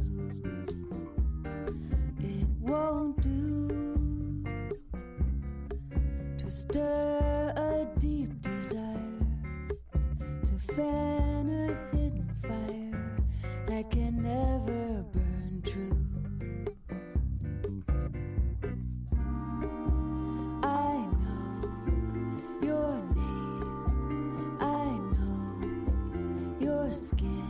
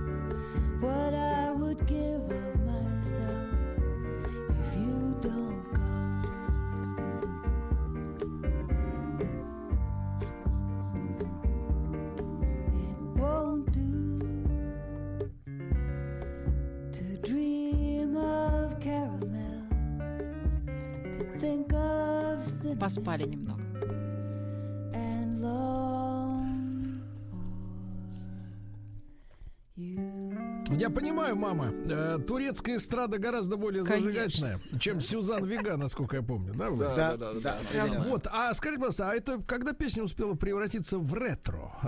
Ну, это из 90-х привет. Да. Да. А 90-е Я пока, да? это пока единственное, до чего я добрался в музыке. Анатолий дело в том, что в это время ходил в школу, и вот, Примерно, видимо, примерно. его с- шнуровали боты под эту музыку. Примерно, примерно так и Да. было. Ну это что, самая товар- бодрая из всех песен, которые у меня Да-да-да. есть, простите. Нет, это которая самая сейчас бодрая. созвучна с, вашей, с, с Да, вашим да, да. состоянием. Да. Остальные А, вообще да. безысходности. Ну что, матерь, э, давай, говори. А я сплю всегда по три часа практически. Поэтому такие песни я не могу слушать, иначе я буду спать Это везде. хорошо. Поэтому я люблю бодренькое. Сегодня Да. я, правда, тоже старье такое принесла, совсем старье, а, но очень милое, бодрое. И я Так. люблю тексты. Там такой перевод прекрасный. Никогда Ну-ка. не танцуйте танго с эскимосами. Ух ты, хороший текст. Замерзнет нос и прочее, прочее. Поет ее Альма Коган. Такая британская певица. Она, правда, недолго пела. Ну, Так не скажешь, что британская, да? Да, в 34 года уже она умерла Перестала петь. перестала петь, да. Вот, но это замечательная песня, бодрая, классная, такая прям, а клип какой. Вот, слушайте, Да, наслаждайтесь. Клип, тексты, в общем, все то, что мы не, не видим, да. You must never do a tango with an Eskimo. No, no, no. Oh dear, no. When a lady from Nebraska's at a party in Alaska, she must never do a tango with an Eskimo. You can do it with a Latin from Manila to Manhattan. You can do it with a gaucho in Brazil. But if once those Eskimos start to wiggle with their toesies, you can bet your life you're gonna get a chill. Brr, You can never do a tango with an Eskimo. No, no, no. Oh dear, no. If you do, you'll get the breeze up and you'll end up with the freeze up. You must never do a tango with an Eskimo. No, no, no, no, no, no, no, no, no.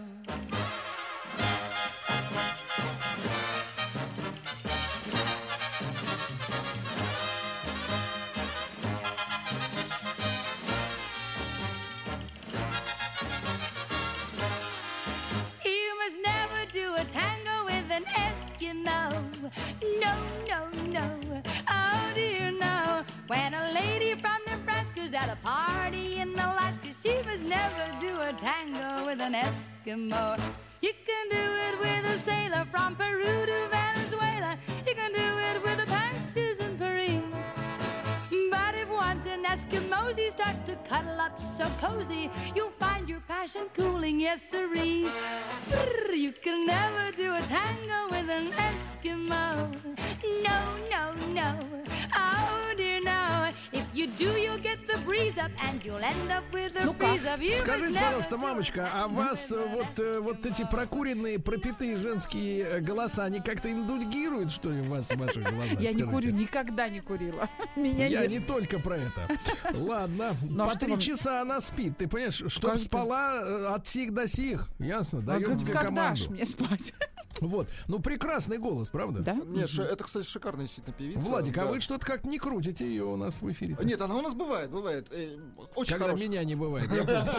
Хорошо. Кстати, давайте за ва- э, ваша очередь. Давайте, давайте. Значит, я сегодня с утра пару слов сказал. Э, Разродилась впервые за 6 лет новым альбомом певица Адель. Это ж А, вот. Я его, я его внимательно послушал два раза, друзья мои. И как? Могу сказать следующее. К сожалению, ни одного хита. Вообще ни одного. То есть, единственное, альбом весь заточен под следующую цель. Мы всем покажем, как Адель умеет брать ноты. Ага. И они всем показали, А как типа она... кто-то сомневался, что она умеет Да, у нее и низы, и верха, и Ну, мелизмы, и понятно. все это замечательно. В общем, альбом для, знаете, ну, для Матецкого, чтобы он послушал и сказал, господи, как же у них там умеют прекрасно записывать музыку и петь. Да, вот у нас-то, потому что нашим нужен кабак, поэтому мы пишем другие песни здесь у нас в стране. Ну, в общем, абсолютно технический альбом, к сожалению. А, возможно, суть в текстах, но это, это нам недоступно, мы английский язык э, не, не Google балакаем. Переводчик. Нет, переводчик нам не нужен. С точки, я воспринимаю иностранную музыку как, как музыку. С точки зрения музыки это совершенно посредственная история. Выбрал самую интересную с точки зрения аранжировки. Поверьте, лучше ее там нет. pave me a path to follow, and I'll tread any dangerous road. I will beg and I'll steal, I will borrow. If I can make, if I can make your heart my home, throw me to the water. I don't care how deep or shallow, because my heart can pound like thunder, and your love, and your love can send me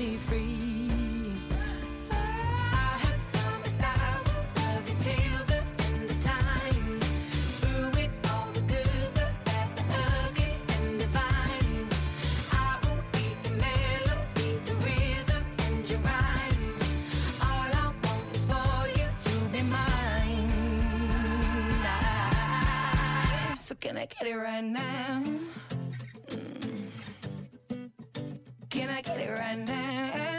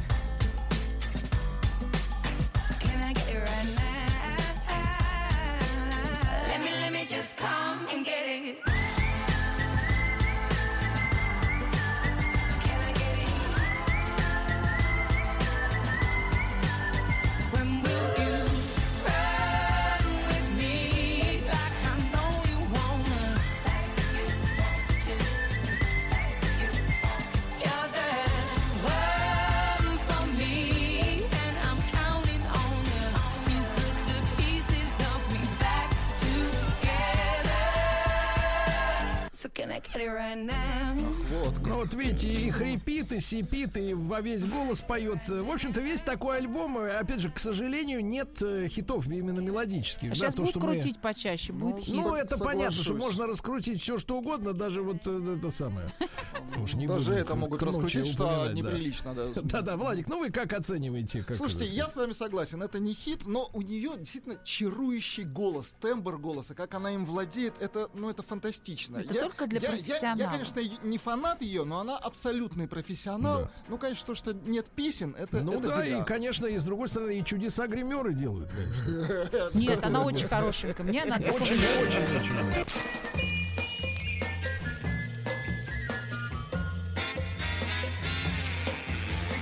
Уже не новая музыкальная программа. Ну что же, друзья мои, сегодня у нас с вами прекрасное открытие в программе произошло. Посмотрите, э, Анатолий спит три часа в день. Так. Мать спит три часа в день. Так. Между ними уже есть что-то общее. Да. О, да. А вы сколько спите Мне с кажется, Владом? вы, вы хотите сказать, что им нужно Мы спать с вместе Владом по три не спим абсолютно.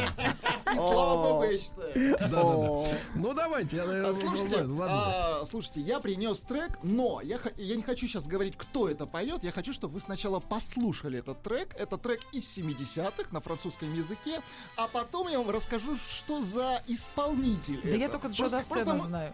Вот, вот, вот, просто послушайте. Может быть, у вас какие-то ассоциации возникнут. Может, может, вы догадаетесь, кто это. Но это неизвестно. Это не Джо Дассен. Не Джо Дассен, Всё, 100%. всё. C'est notre dernier rendez-vous dans ce petit café. Demain il restera de nous qu'un amour d'écolier.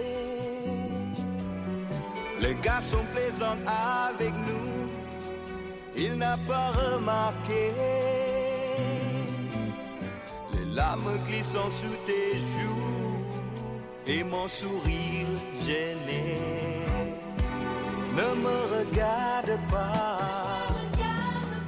ne me regarde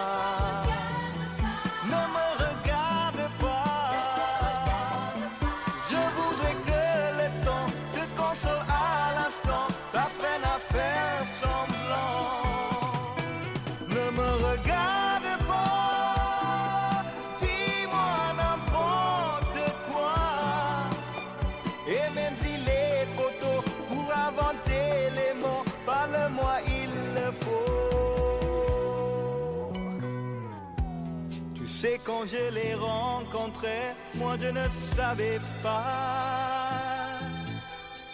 Contre l'amour et l'amitié, le cœur fait des faux pas. J'ai essayé de l'oublier, mais il était trop tard. Ce soir je ne peux plus tricher, c'est vers elle que je pars. Ne me regarde pas,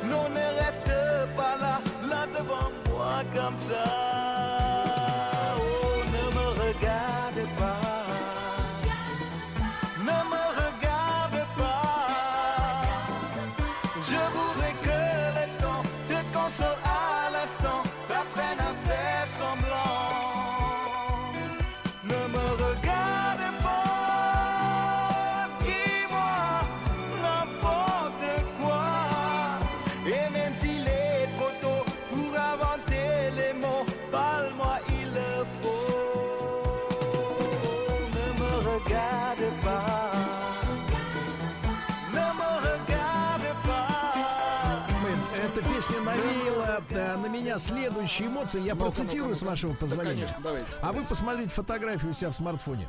Он очень хорошо сложен, крепкий, свободно двигается, не слишком большой, но очень развитой для своего возраста.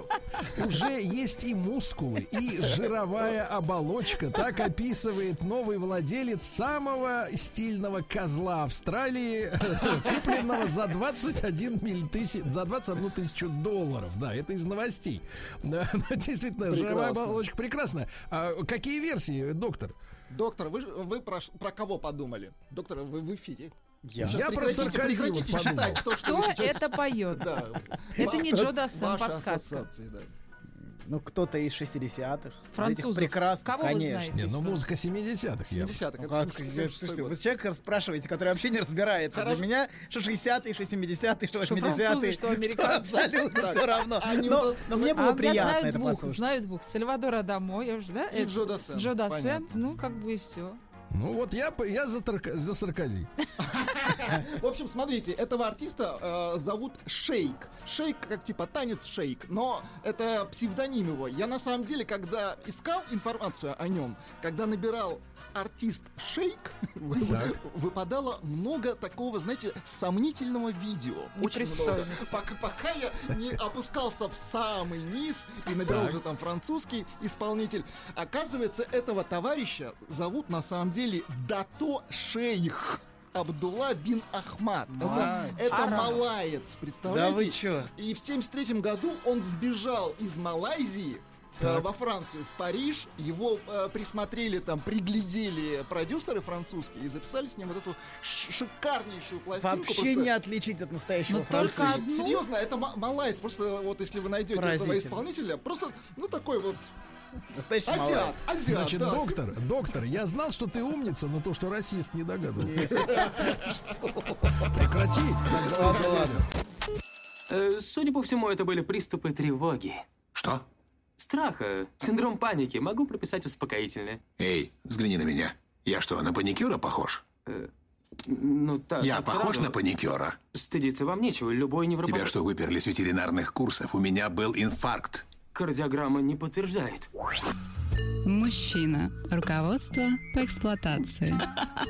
Дорогие друзья, сегодня у нас пятница. Сегодня к нам вновь пришел Анатолий Яковлевич Добин после трех часов сна. Но ему этого достаточно. И Анатолия Яковлевича можно не только слушать э, в утреннем эфире радиостанции «Маяк», но и лицезреть на платформе «Смотрим». Смотрим, да. А почему мы это делаем?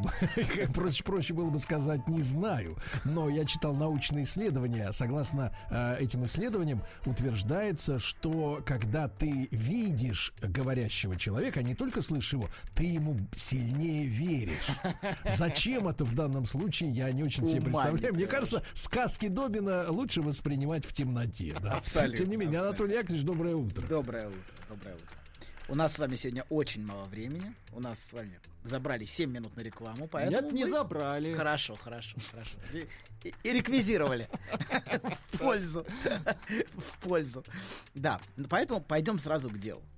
Помните, полгода назад я рассказывал вам о своем наблюдении в горах, когда я был в горах в Сочи, что люди предпочитают смотреть в экран и делать фотографии, причем фотографии сами с собой, что они все время предпочитают делать селфи, чем отдаться переполняющим эмоциям. Вместо того, чтобы позволить себе быть захваченным, встречи с чем-то головокружительным, с чем-то захватывающим, люди вместо этого постоянно щелкают себя на телефон. И а, экран смартфона с изображением себя это такая защита от того, чтобы отдаться чувствам, которые тебя переполняют в этот момент. Все это был на самом деле завуалированный рассказ о структуре нашего эго. И об этом мы сегодня с вами поговорим. Наше эго вообще по природе имеет как раз а, образ такого экрана, который и через который мы смотрим на мир и, а- и видим свое отражение. И вот этот нарциссический экран становится препятствием между нами и миром. А мы через этот экран смотрим на мир, как те, кто делают фотки и смотрят на головокружительные горы в экран смартфона, понимаете? И одновременно они в этот экран смотрятся. И они а, видят в нем да, сами себя. И непрерывно ищут свое прекрасное отражение. Еще внимательно просматривают, кто же просмотрел их фотки. Нет, но есть такое, не запостил, значит не было ничего. Абсолютно. Никто не увидел, никто лайк Да. не поставил, значит, ты не существуешь. Вот. И если вы представите, что мы смотрим на мир через большой зеркальный экран, а, то это будет неплохая метафора нашего эго. Просто экраны могут отличаться по степени зеркальности. У кого-то скорее видно то, что за экраном, а себя не видит как слабое отражение. Такой экран скорее ближе к окну, и он не сильно мешает видеть и чувствовать. А у кого-то экран это чистое зеркало, и он просто не способен видеть в экране ничего, кроме самого себя. Он не видит ничего из того, что находится за экраном. Только свое собственное отражение. Вот это пример нарциссов, которые только и заняты, что упоительным самолюбованием. И все время разглядывают себя, в экран смартфона, смартфона смотрятся, любуются, а, и разглядывают свое, свое прекрасное и восхитительное отражение. А почему не посмотреть, если хорошо? Что, если прекрасен? Да. Конечно, конечно. И так устроено наше эго, в принципе. Это, в принципе, структура нашего эго такова. Просто нарцисс — это самое яркое выражение этого. И вот и многие нарциссы не видят в этом мире ничего, кроме самих себя. Они, например, в скайп, они смотрят и видят свое изображение, а не изображение собеседника. Вот представьте, на весь экран у них собственное изображение. А собеседник такой маленький там. И Доктор, что в этом дурного? Абсо- это прекрасно, наоборот, наоборот. Я говорю, как, правильно жить, понимаете, чтобы получать удовольствие. Ну вот Вот. из наших э, трех кружков на платформе смотрим, я чаще всего смотрю на левый кружок. А левый Там, это... где, там, где я. Э, Прекрасно, ну, Молодец, конечно. А зачем вас смотреть вот на этих двух? Конечно. Пустое. Вот это вы тоже удалите сейчас. Вот того на весь экран, пожалуйста. У нас у каждого должен быть свой кружок. Конечно, Да. Вот, вот конечно. Вот. дело. Вот, вот, конечно. Да, и вот, вот это яркий, яркий пример, пример того, как устроено наше эго. Вот. И да, на самом деле, хотя такой экран эго и мешает нам видеть, слышать и чувствовать других людей, но он нам необходим. Те люди, которые полностью лишены такого экрана, живут в совершенно невыносимом мире. Мире невыносимо переполняющим и захватывающим их. Это люди психотические попросту говоря, безумные. Вот, у них нет такой защиты от мира, которая есть у других людей в форме эго. Они живут в мире как без кожи, без защиты и открытые всем ветрам. И им приходится себе искать различные выходы из этой невыносимой ситуации. Вот тема психотических людей — это не моя тема, я этим не занимаюсь, но я сделаю одну передачу, посвященную этим несчастным безумным людям, чтобы, ну, какую-то какую-то создать картинку, чтобы, ну, общий, общий охват был. Вот. Но вернемся к нашей теме. Эго, конечно, нам необходимо. Конечно же, оно нам необходимо. Но, как я сказал, оно часто может становиться препятствием к тому, чтобы видеть, к тому, чтобы слышать, к тому, чтобы чувствовать что-то или кого-то другого в мире. В мире только я. И вот нарцисс — это самая яркая иллюстрация природы эго. Только его отражение, только он, и он в центре всего. И отношение нарцисса с миром в принципе сводится к такому чистому и самозабвенному самолюбованию. Это вот главное. его- Отражению. от- абсолютно. Его отражение, и он множится во взглядах других людей. Все время перед, как будто он все время стоит перед зеркалом, все время любуется собой. Вот. А, да, как он это сказал, как это произнес, как вот, какие, как, как это все было вот сделано что-то. Вот. И глаза других людей для него это бесконечные зеркала. Множество зеркал, которые должны им восхищаться. По праву и по справедливости, Сергей, абсолютно. По полному праву. Это ваше фундаментальное право на восхищение. Я бы записал это в Конституцию. Нет, Право на восхищение. Вот. Да. Так вот, свет... Обычно говорят королева в восхищении. Абсолютно. Король. ко- Ну что, что, король. Вот. Но та- там уж можете выбрать. Сейчас времена такие. Вот, так вот. Причем, говорят, даже резать уже не надо. Не надо Можно резать. просто сказаться королевой. Да-да-да, была история. Вот с одним, который в тюрьме там перевелся. И... Да. Ну ладно. Не буду, не буду пересказывать. А теперь гнусности. называется перевелся. Перевелся, перевелся. А потом в тюрьме, в женскую тюрьму американскую перевелся, а потом оказалось, что он все-таки мужчина. И начал осеменять. Да, да, абсолютно, абсолютно так и было. Скандальная история. Вот. Заявив, что он трансгендер на входе. В тамбуре. Правда, правда. Перекрасился в тамбуре. Класс. А, Вот, так вот. А, короче говоря, а вот эта позиция нарцисса, свет мой зеркальце, скажи мне всю правду, расскажи, кто на свете всех милее. И а, это вот именно вот та- так, так устроено эго нарцисса. И вообще наше эго имеет несколько важных аспектов. Первое, о чем мы говорим сегодня, наше эго — это нарциссический образ самих себя. Это то, что мы видим в зеркале. А, это то наше отражение и образ нашего тела, это картинка, на которую мы опираемся, в которой мы находим ощущение собственной желанности, собственной ценности, собственной значимости, а у некоторых даже значительности, я бы сказал, который мы все время, время от времени приторговываем в отношениях даже, используя эту картинку как приманку для другого, для его желания. Или То капкан. есть вы сейчас склоняете общественность к тому, чтобы в отношениях имитировать ничтожество, что ли? Не дай бог, ну что ну что вы, Сергей. Сергей, ну Нет, что только вы. приманку. Давайте, давайте про женщин, давайте не про вас, давайте все. Давайте Не- про женщин, да. Ах, это Истеричка. все про меня, что ли, было? Это- нет, нет, нет, нет, это все было про женщину, что вы, нет, Сергей. Так вот, истеричка, например, а, знаете, эту картинку, картинку каждый использует по-своему, как приманку для другого и для его желания. Например, истеричка а, строит свое эго вокруг сексуализированного образа своего тела. Вы видели новую ситуацию с фотосессией Мадонны? Нет, расскажи. Пока нет. какая? Это просто мрак, мрак. Там люди просто пишут, это что за порнография? Да Так и вы пишут что? люди. Да потому что там воплощены в этой фотосессии все наши с тобой, Толя, представления о женщинах. Кошмар. Какой стыд-то какой, наше представление. Да, мне тоже стыдно. постыдно. А ну что Но делать? глаз не оторвать. А не оторвать, не оторвать, глаз не оторвать. Вот, вот это, это и уст... Знаете, вот это то, о чем вы говорите, это как раз иллюстрирует истерический вариант. Соблазнять посредством образа своего тела. а, в, в качестве приманки для желания другого. А нарцисс, например, по-другому это делает. Он, например, соблазняет образом собственной успешности. Вот не вы, не вы, а вот это те плохие нарциссы.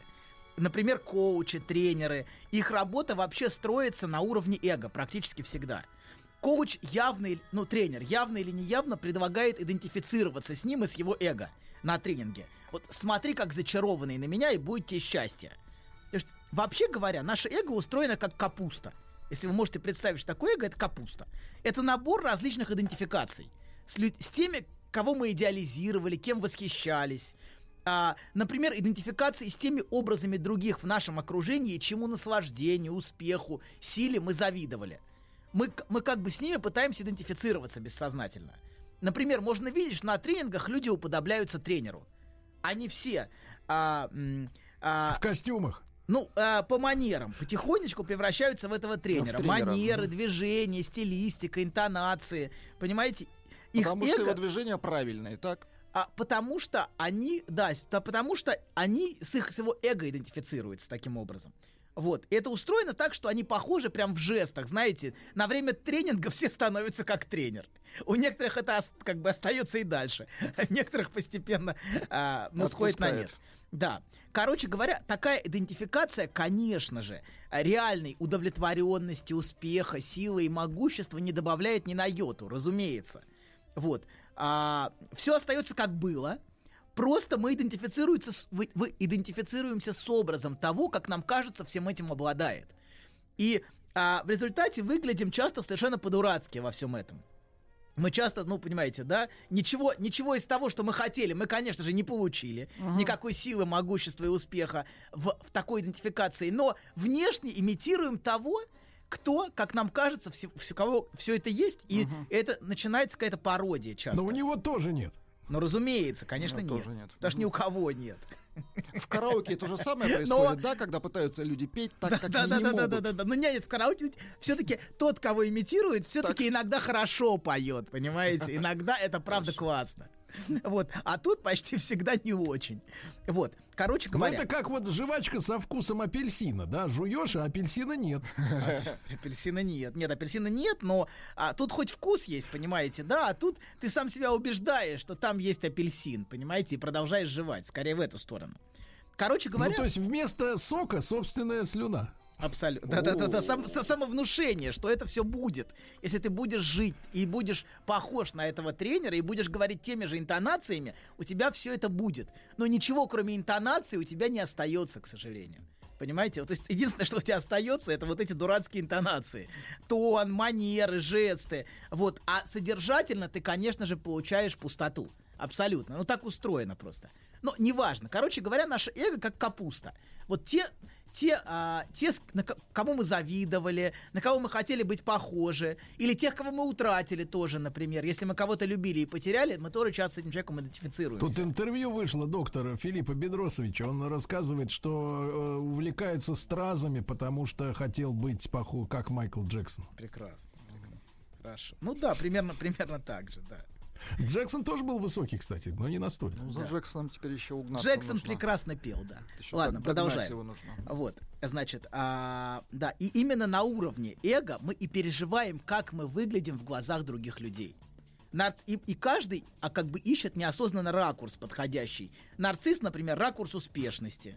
Ему важно быть успешным, ему важно быть, а, быть а, могущественным, сильным, и чтобы, это, и чтобы это видели, чтобы это признавали. Истеричка, например, ищет ракурс сексуальной желанности. Вот, и это все демонстрируется взгляду. Понимаете? Вот. Это первое. Первое, что связано с эго. Эго — это образ. Образ, который предъявляется, образ, который, которым соблазняют.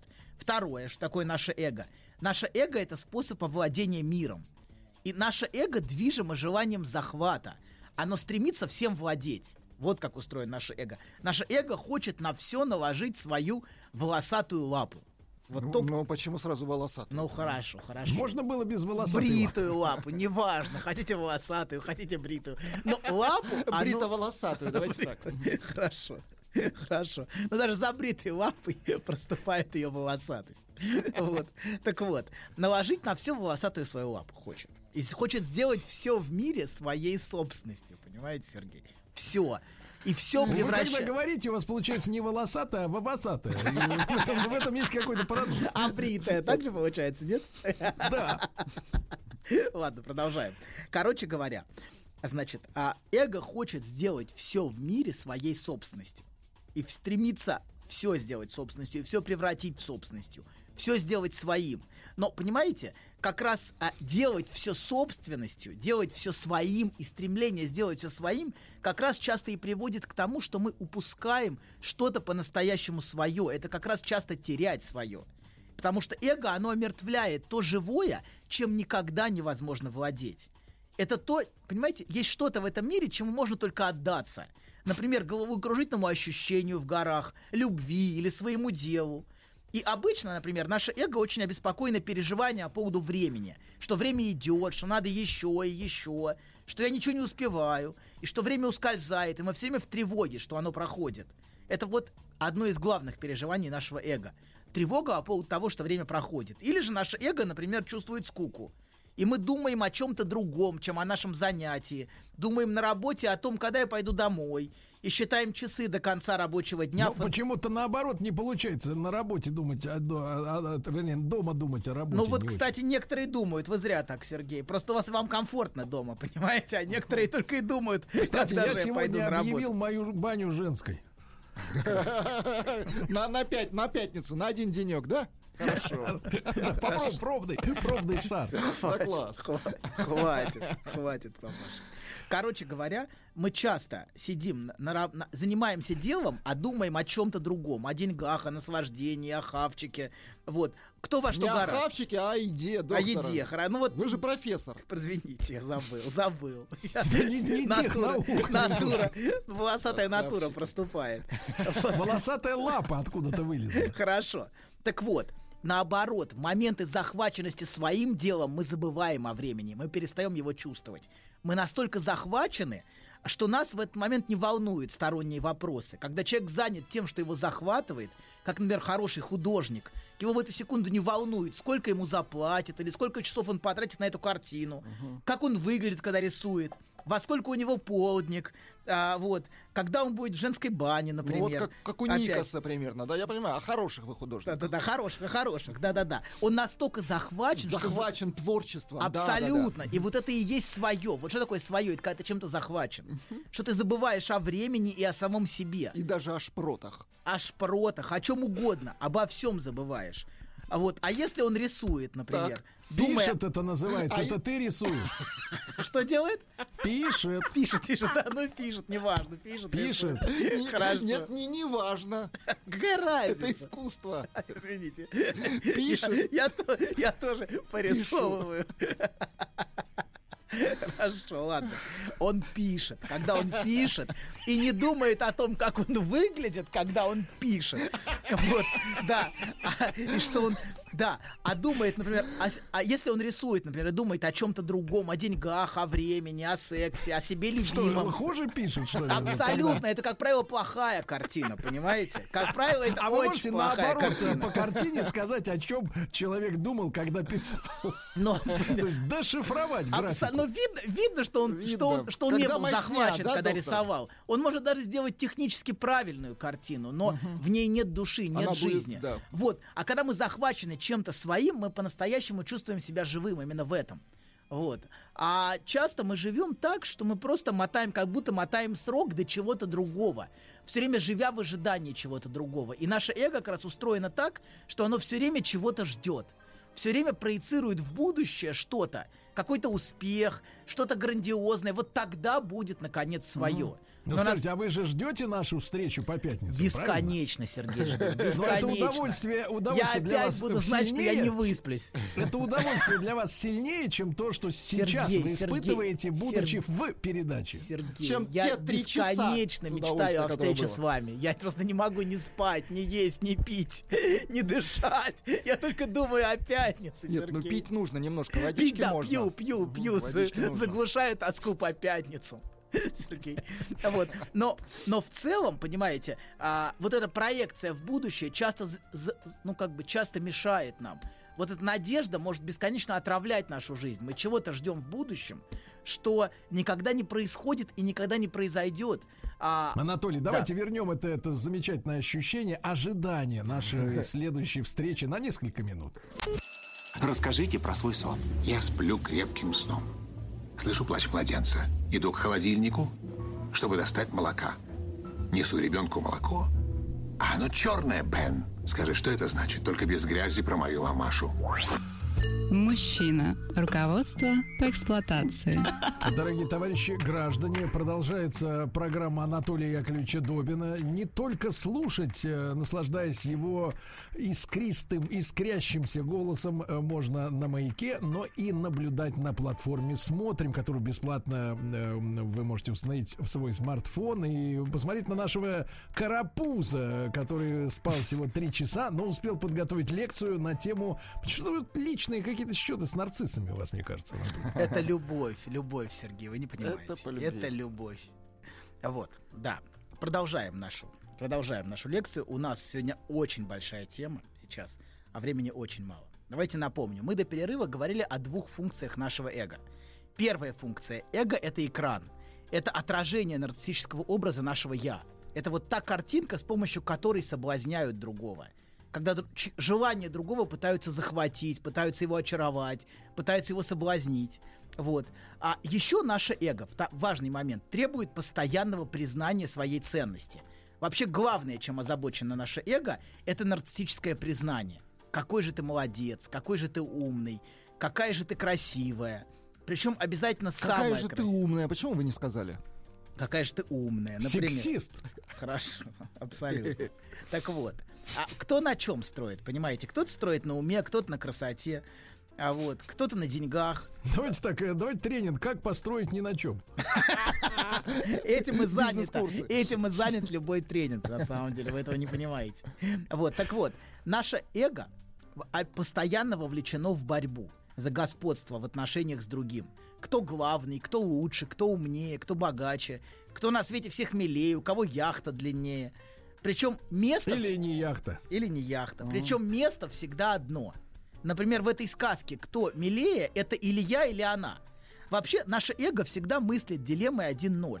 Если я молодец, то другой ничтожество. А если он молодец, то я ничтожество. Как будто успех другого меня воровывает, как будто ценность одна на двоих, как будто место одно на двоих.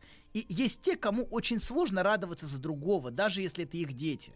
Чужой успех может очень уязвлять. Мне плохо, потому что тебе хорошо. Вот Доктор, это- а вот скажите, а вот, например, Гитлер был нарцисс? Ну, скорее параноик. А, параноик. Больной Скорее парано... Мгм. Ну, не знаю, ну, боль... ну наверное, да. ска- Но, Всё э, хорошо. да. Но, вот, конечно, он- конечно, ему нравилось собирать стадионы. Несомненно, а, Сталин не отличался таким желанием собирать. У него не было таких. Но с- Гитлеру, конечно, нравилось, нравился вот этот а, заряд Вот нарциссический. видите, а мерзавцы их э, одной краской Нет, мажут. они очень разные по структуре. Разные, Конечно, разные. они Разные болезни. Абсолютно, Мгм. абсолютно разные. Ну-ка молчать, болезнь. Нет, нет, нет, нет, нет, нет, нет, нет. Нет, Один это- болен, другой здоров. Всё. другой был договорились, здоров, договорились. знаете, все, кто. мы так. Всё, это- это примирение.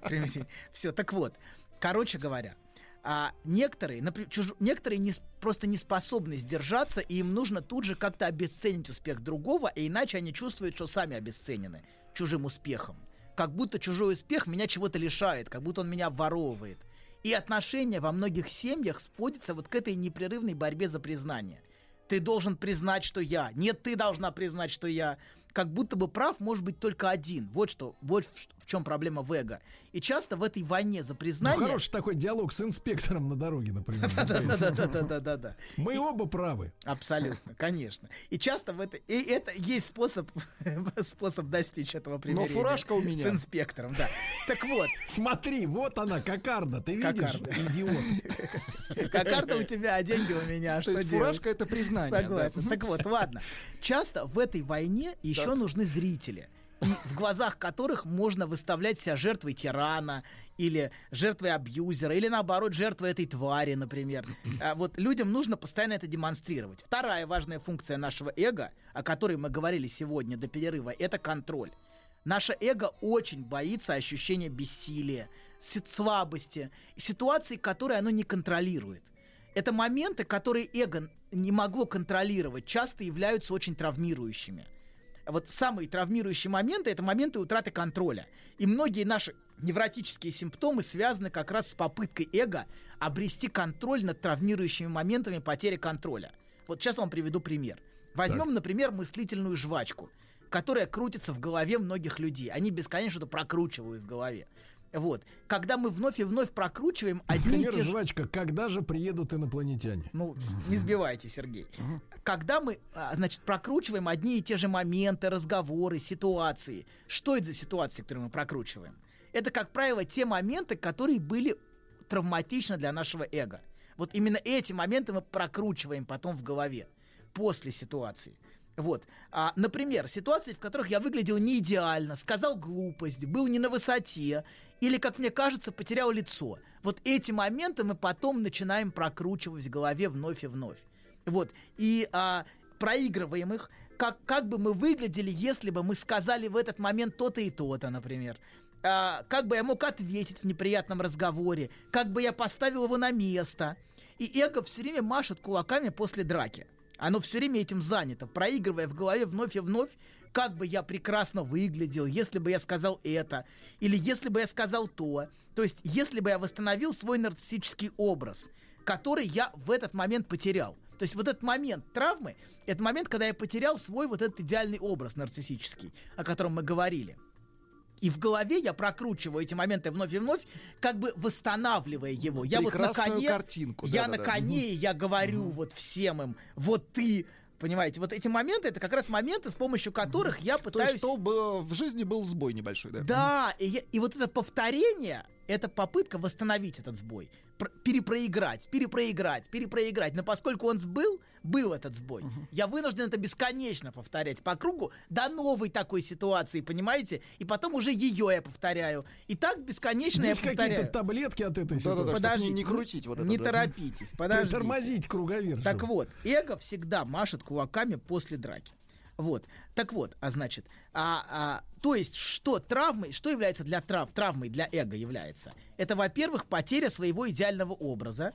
Во-вторых, это ощущение бессилия. Эго больше всего на свете ненавидит ощущение бессилия и готово даже взять вину на себя, лишь бы избежать ощущения бессилия. Например, если говорить о серьезных травмах, уже не о микротравмах, о которых мы говорим, а о серьезных травмах, связанных с насилием. Почему жертва очень часто чувствует вину? И почему бессмысленно говорить «ты ни в чем не виноват, ты жертва»? Вина жертвы — это отчаянная попытка взять ситуацию под контроль, как бы почувствовать, что ситуация была под моим контролем. Жертва может постоянно проигрывать в голове и обвинять себя именно поэтому. Если бы я не пошла туда-то, если бы я ответила по-другому, если бы я оделась по-другому, вот зачем все это? Это все бессознательная попытка как бы взять ситуацию под контроль. Я могла или я мог этим управлять. Вот зачем эти ситуации, а, зачем жертва берет вину на себя. Это попытка оказаться не беспомощной, потому что самое страшное это ощущение беспомощности. Даже вина гораздо лучше, чем беспомощность для нашего эго. Вот. А, да. И, а, да, и лучше чувствовать вину, чем полное бессилие. Как сказал один психоаналитик, знаете, такая фраза очень интересная. Для нас лучше быть грешником в мире, где правит Бог, то есть где я виноват, понимаете, я грешник, и мир в принципе хорош, чем быть святым в мире, где правит дьявол. То есть ситуации, где я полностью бессилен. Ситуации, где я, может быть, и хорош, понимаете, да, но я во власти насильника, во власти э, дьявола.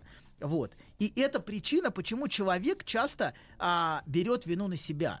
И, и повторяет себе, что причиной было плохое поведение, иногда же оправдывая насильника. Вот стокгольмский синдром именно поэтому. Это в попытке избежать самого страшного. Это бессилие и беспомощности. И если в мягких вариантах микротравм мы повторяем все в голове, вот то, что я вам говорил, вот жвачка, это микротравмы проигрывая их в голове вновь и вновь, находя правильные слова а, и постоянно этот образ восстанавливая, то в тяжелых случаях, тяжелых травм, особенно очень ранних травм, с которыми наше эго не могло справиться, мы часто эти травмы повторяем в реальности, неосознанно находя себе насильников и воспроизводя эти травмы вновь и вновь, в бессознательной попытке обрести господство над травмирующей ситуацией. И это вот одна из причин, почему мы наступаем на те же самые грабли. Почему люди постоянно наступают на грабли вновь и вновь, находя себе таких же мужей новых, понимаете, как и прошлые, находя себе такие же ситуации, потому что это попытка управлять. Управлять Переиграть, да, переиграть. ситуацию. Там, Но где сейчас очень популярна же, доктор, позиция. Надо отпустить Абсолютно. ситуацию. Да, но мы не можем отпустить. Наше эго не может отпустить. Наше эго не может оказаться бессильным и беспомощным. Это то, что, это самый страшный кошмар нашего эго. Это оказаться беспомощным и зависимым от другого, оказаться во власти другого. И наше эго может отгораживаться от, беспо- от, от этого ощущения беспомощности всячески. Кстати говоря, наше эго может защищаться от беспомощности и по-другому. Например, отгораживаться от всего, что хоть как-то косвенно связано с травмой. Вот А. все, что хоть как-то напоминает, Напоминает травму. о ней. Да, и мы все это пытаемся исключить.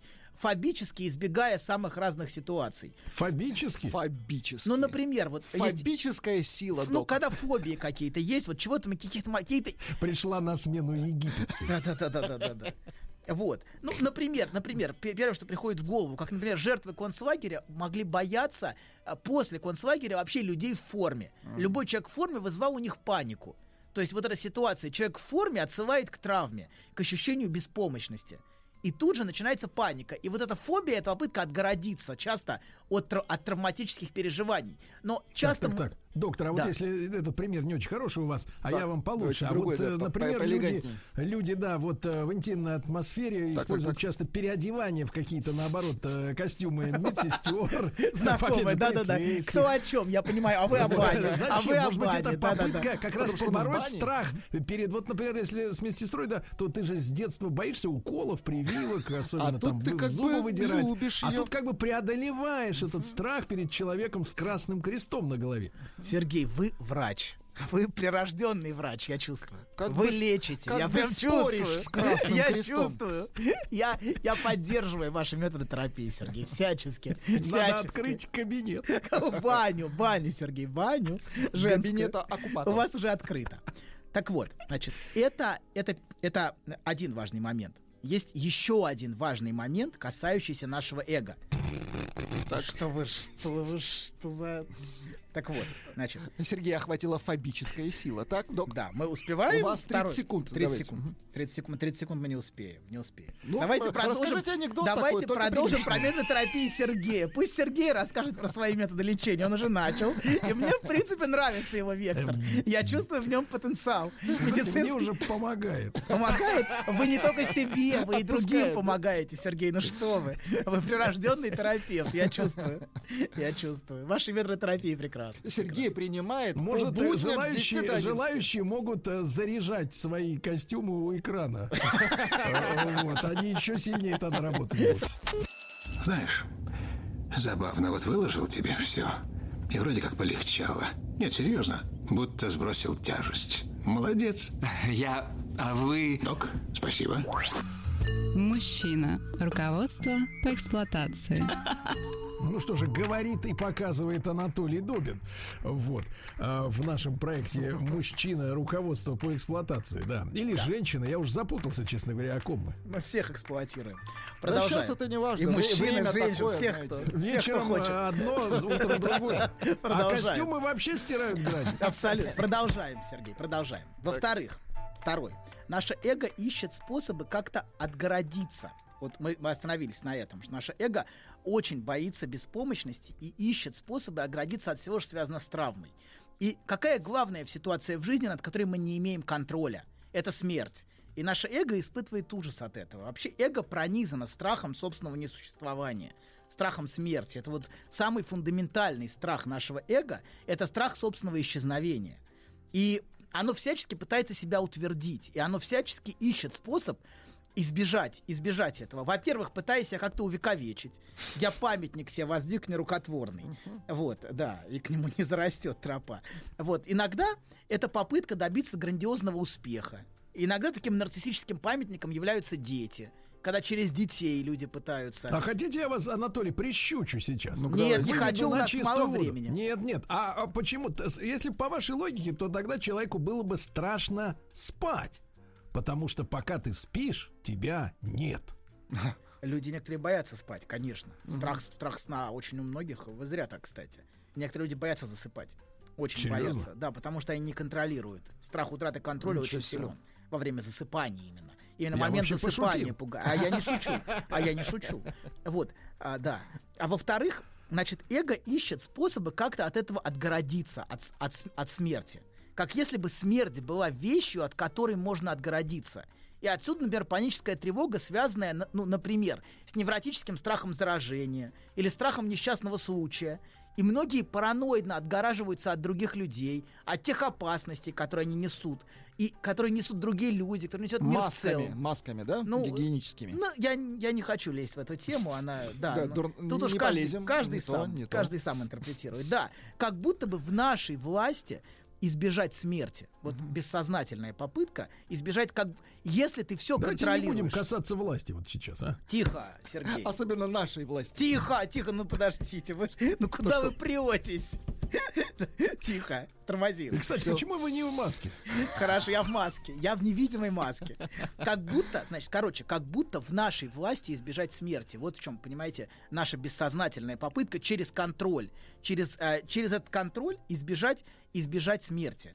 Как будто, если ты все контролируешь, все эти элементы, тогда смерть под твоим контролем. Кстати, вот про смерть. Если в прошлой эпохе, очень важный момент, мне кажется, если в прошлой эпохе смерть воспринималась как наша судьба, как некая неизбежность, а, то сейчас она воспринимается скорее как статистическая случайность, которую можно избежать, можно предотвратить. И если раньше, а, если бы вот если бы вот раньше он сходил к врачу, если бы раньше он а, там сделал обследование, если бы раньше он а, э, там бросил курить, если бы он не полетел на том самолете, если бы он тогда не пошел на работу, вот все было бы по-другому. Как, как, и вот во всех этих «если бы», эти все статистические «если бы», понимаете, а, как раз и проявляет себя наше эго. Оно пытается воссоздать иллюзию контроля над тем, что контролировать, в общем, не в наших силах. Вот, и что мы можем только принять, потому что единственная позиция в отношении смерти, которая возможна у человека, это ее принятие, потому что мы не можем ее избежать. Вот. И, но а, и очень сложно, а, очень сложно это принять. Вот. А, и сложно принять, что самые фундаментальные вещи в нашей жизни случаются с нами вне контроля. И не потому, что мы виноваты, не Да, потому, что Толя, мы Толя, что-то сделали кстати, не так. И еще одна вещь. И мы, более того, а воз- возникает ли, я уж тогда смотрю, чтобы я не сказал, вы все говорите, что все это всерьез, а возникает ли у людей страх от своего рождения? Потому что мы не контролировали наше зачатие. Абсолютно. Мы, не давали санкцию. Мы не некоторые так и говорят: я тебя рожать не просила. Да. вот типа того. Это тоже страшно, да? То есть ты, ты получился в результате процессов, на которые не давал никаких согласий. Ну и рождение, знаете, вопрос жизни и смерти, мы все время думаем о смерти, но это и вопрос жизни, конечно. Не мы решали, чтобы появиться на свет, не мы решали этот момент. И не мы решаем, когда мы умрем. Как бы мы ни хотели, понимаете, контролировать и то, и другое. Вот. А, и эти вещи, конечно. Тогда, Толя, тогда очень важный в жизни вопрос. А за что тогда мы несем ответственность? Потому что, мне кажется, вот э, отсутствие контроля за началом и концом э, с человека может сложить э, его внутреннюю ответственность за то, что между этими Самое событиями. сложное, понимаете, это, это как раз ослабить контроль. То, что мы не можем сделать. И то, что нам сложнее всего. Наше эго все пытается контролировать бесконечно. И нам очень, нашему эго очень сложно принять, что, э, что, что вещи просто случаются. Так бывает, что так случается. Иногда это прекрасные вещи, как любовь, например. Иногда это страшные вещи, как смерть близкого, как утрата. Это вещи, на которые мы никак не можем повлиять. И самое простое, вот казалось бы, вы говорите, что это самое простое занять позицию, что я не контролирую. На самом деле это самое сложное в жизни. Принять, что так случилось, что мы не в силах это контролировать, и мы не в силах это отменить. Как бы мы это ни проигрывали, какие бы если бы у нас в голове не были, что так случается. Вот. Хотя мы можем всю жизнь, например, прожить жизнь, отказываясь принять, что так случилось. Что умер мой близкий, не знаю, что умерла моя мать, что умер мой отец, что иногда умирают дети. Вот. Что так правда случаются, и эти страшные вещи случаются. И э, они происходят, и это, в общем, наша судьба принимать эти вещи. Вот. Или, например, мы можем всю жизнь не принимать их. Мы можем всю жизнь, а, ну, как бы отрицать, что это случилось. Всю жизнь все время это пытаться отменить внутри себя. Вот. И, а, да, или, например, всю жизнь не принимать, что чего-то в моей жизни не случилось. Так бывает, что чего-то в нашей жизни не случается. Ну, у кого-то не случилось там какой-то любви, которой они ждали, у кого-то не случилось того грандиозного успеха, о котором он мечтал. И принять, что вещи могут не случаться, часто еще сложнее. Потому что вот самое сложное это принятие, вот это отношение принятия к этим фундаментальным вопросам о жизни и смерти, и что не все находится под нашим контролем. Как бы, мы нам, как бы нам не рассказывали тренеры а, о путях к успеху. Ну, Леонид Ильич, Анатолий, вы не тоскуете о том, что вы не стали Майклом Джексоном? Нет, не тоскую. Вот, Да, да. слава богу. Да, Да. Друзья мои, ну, хороших выходных. Всем, э, как говорится, пис. Да. Это значит мир. Еще больше подкастов «Маяка» насмотрим.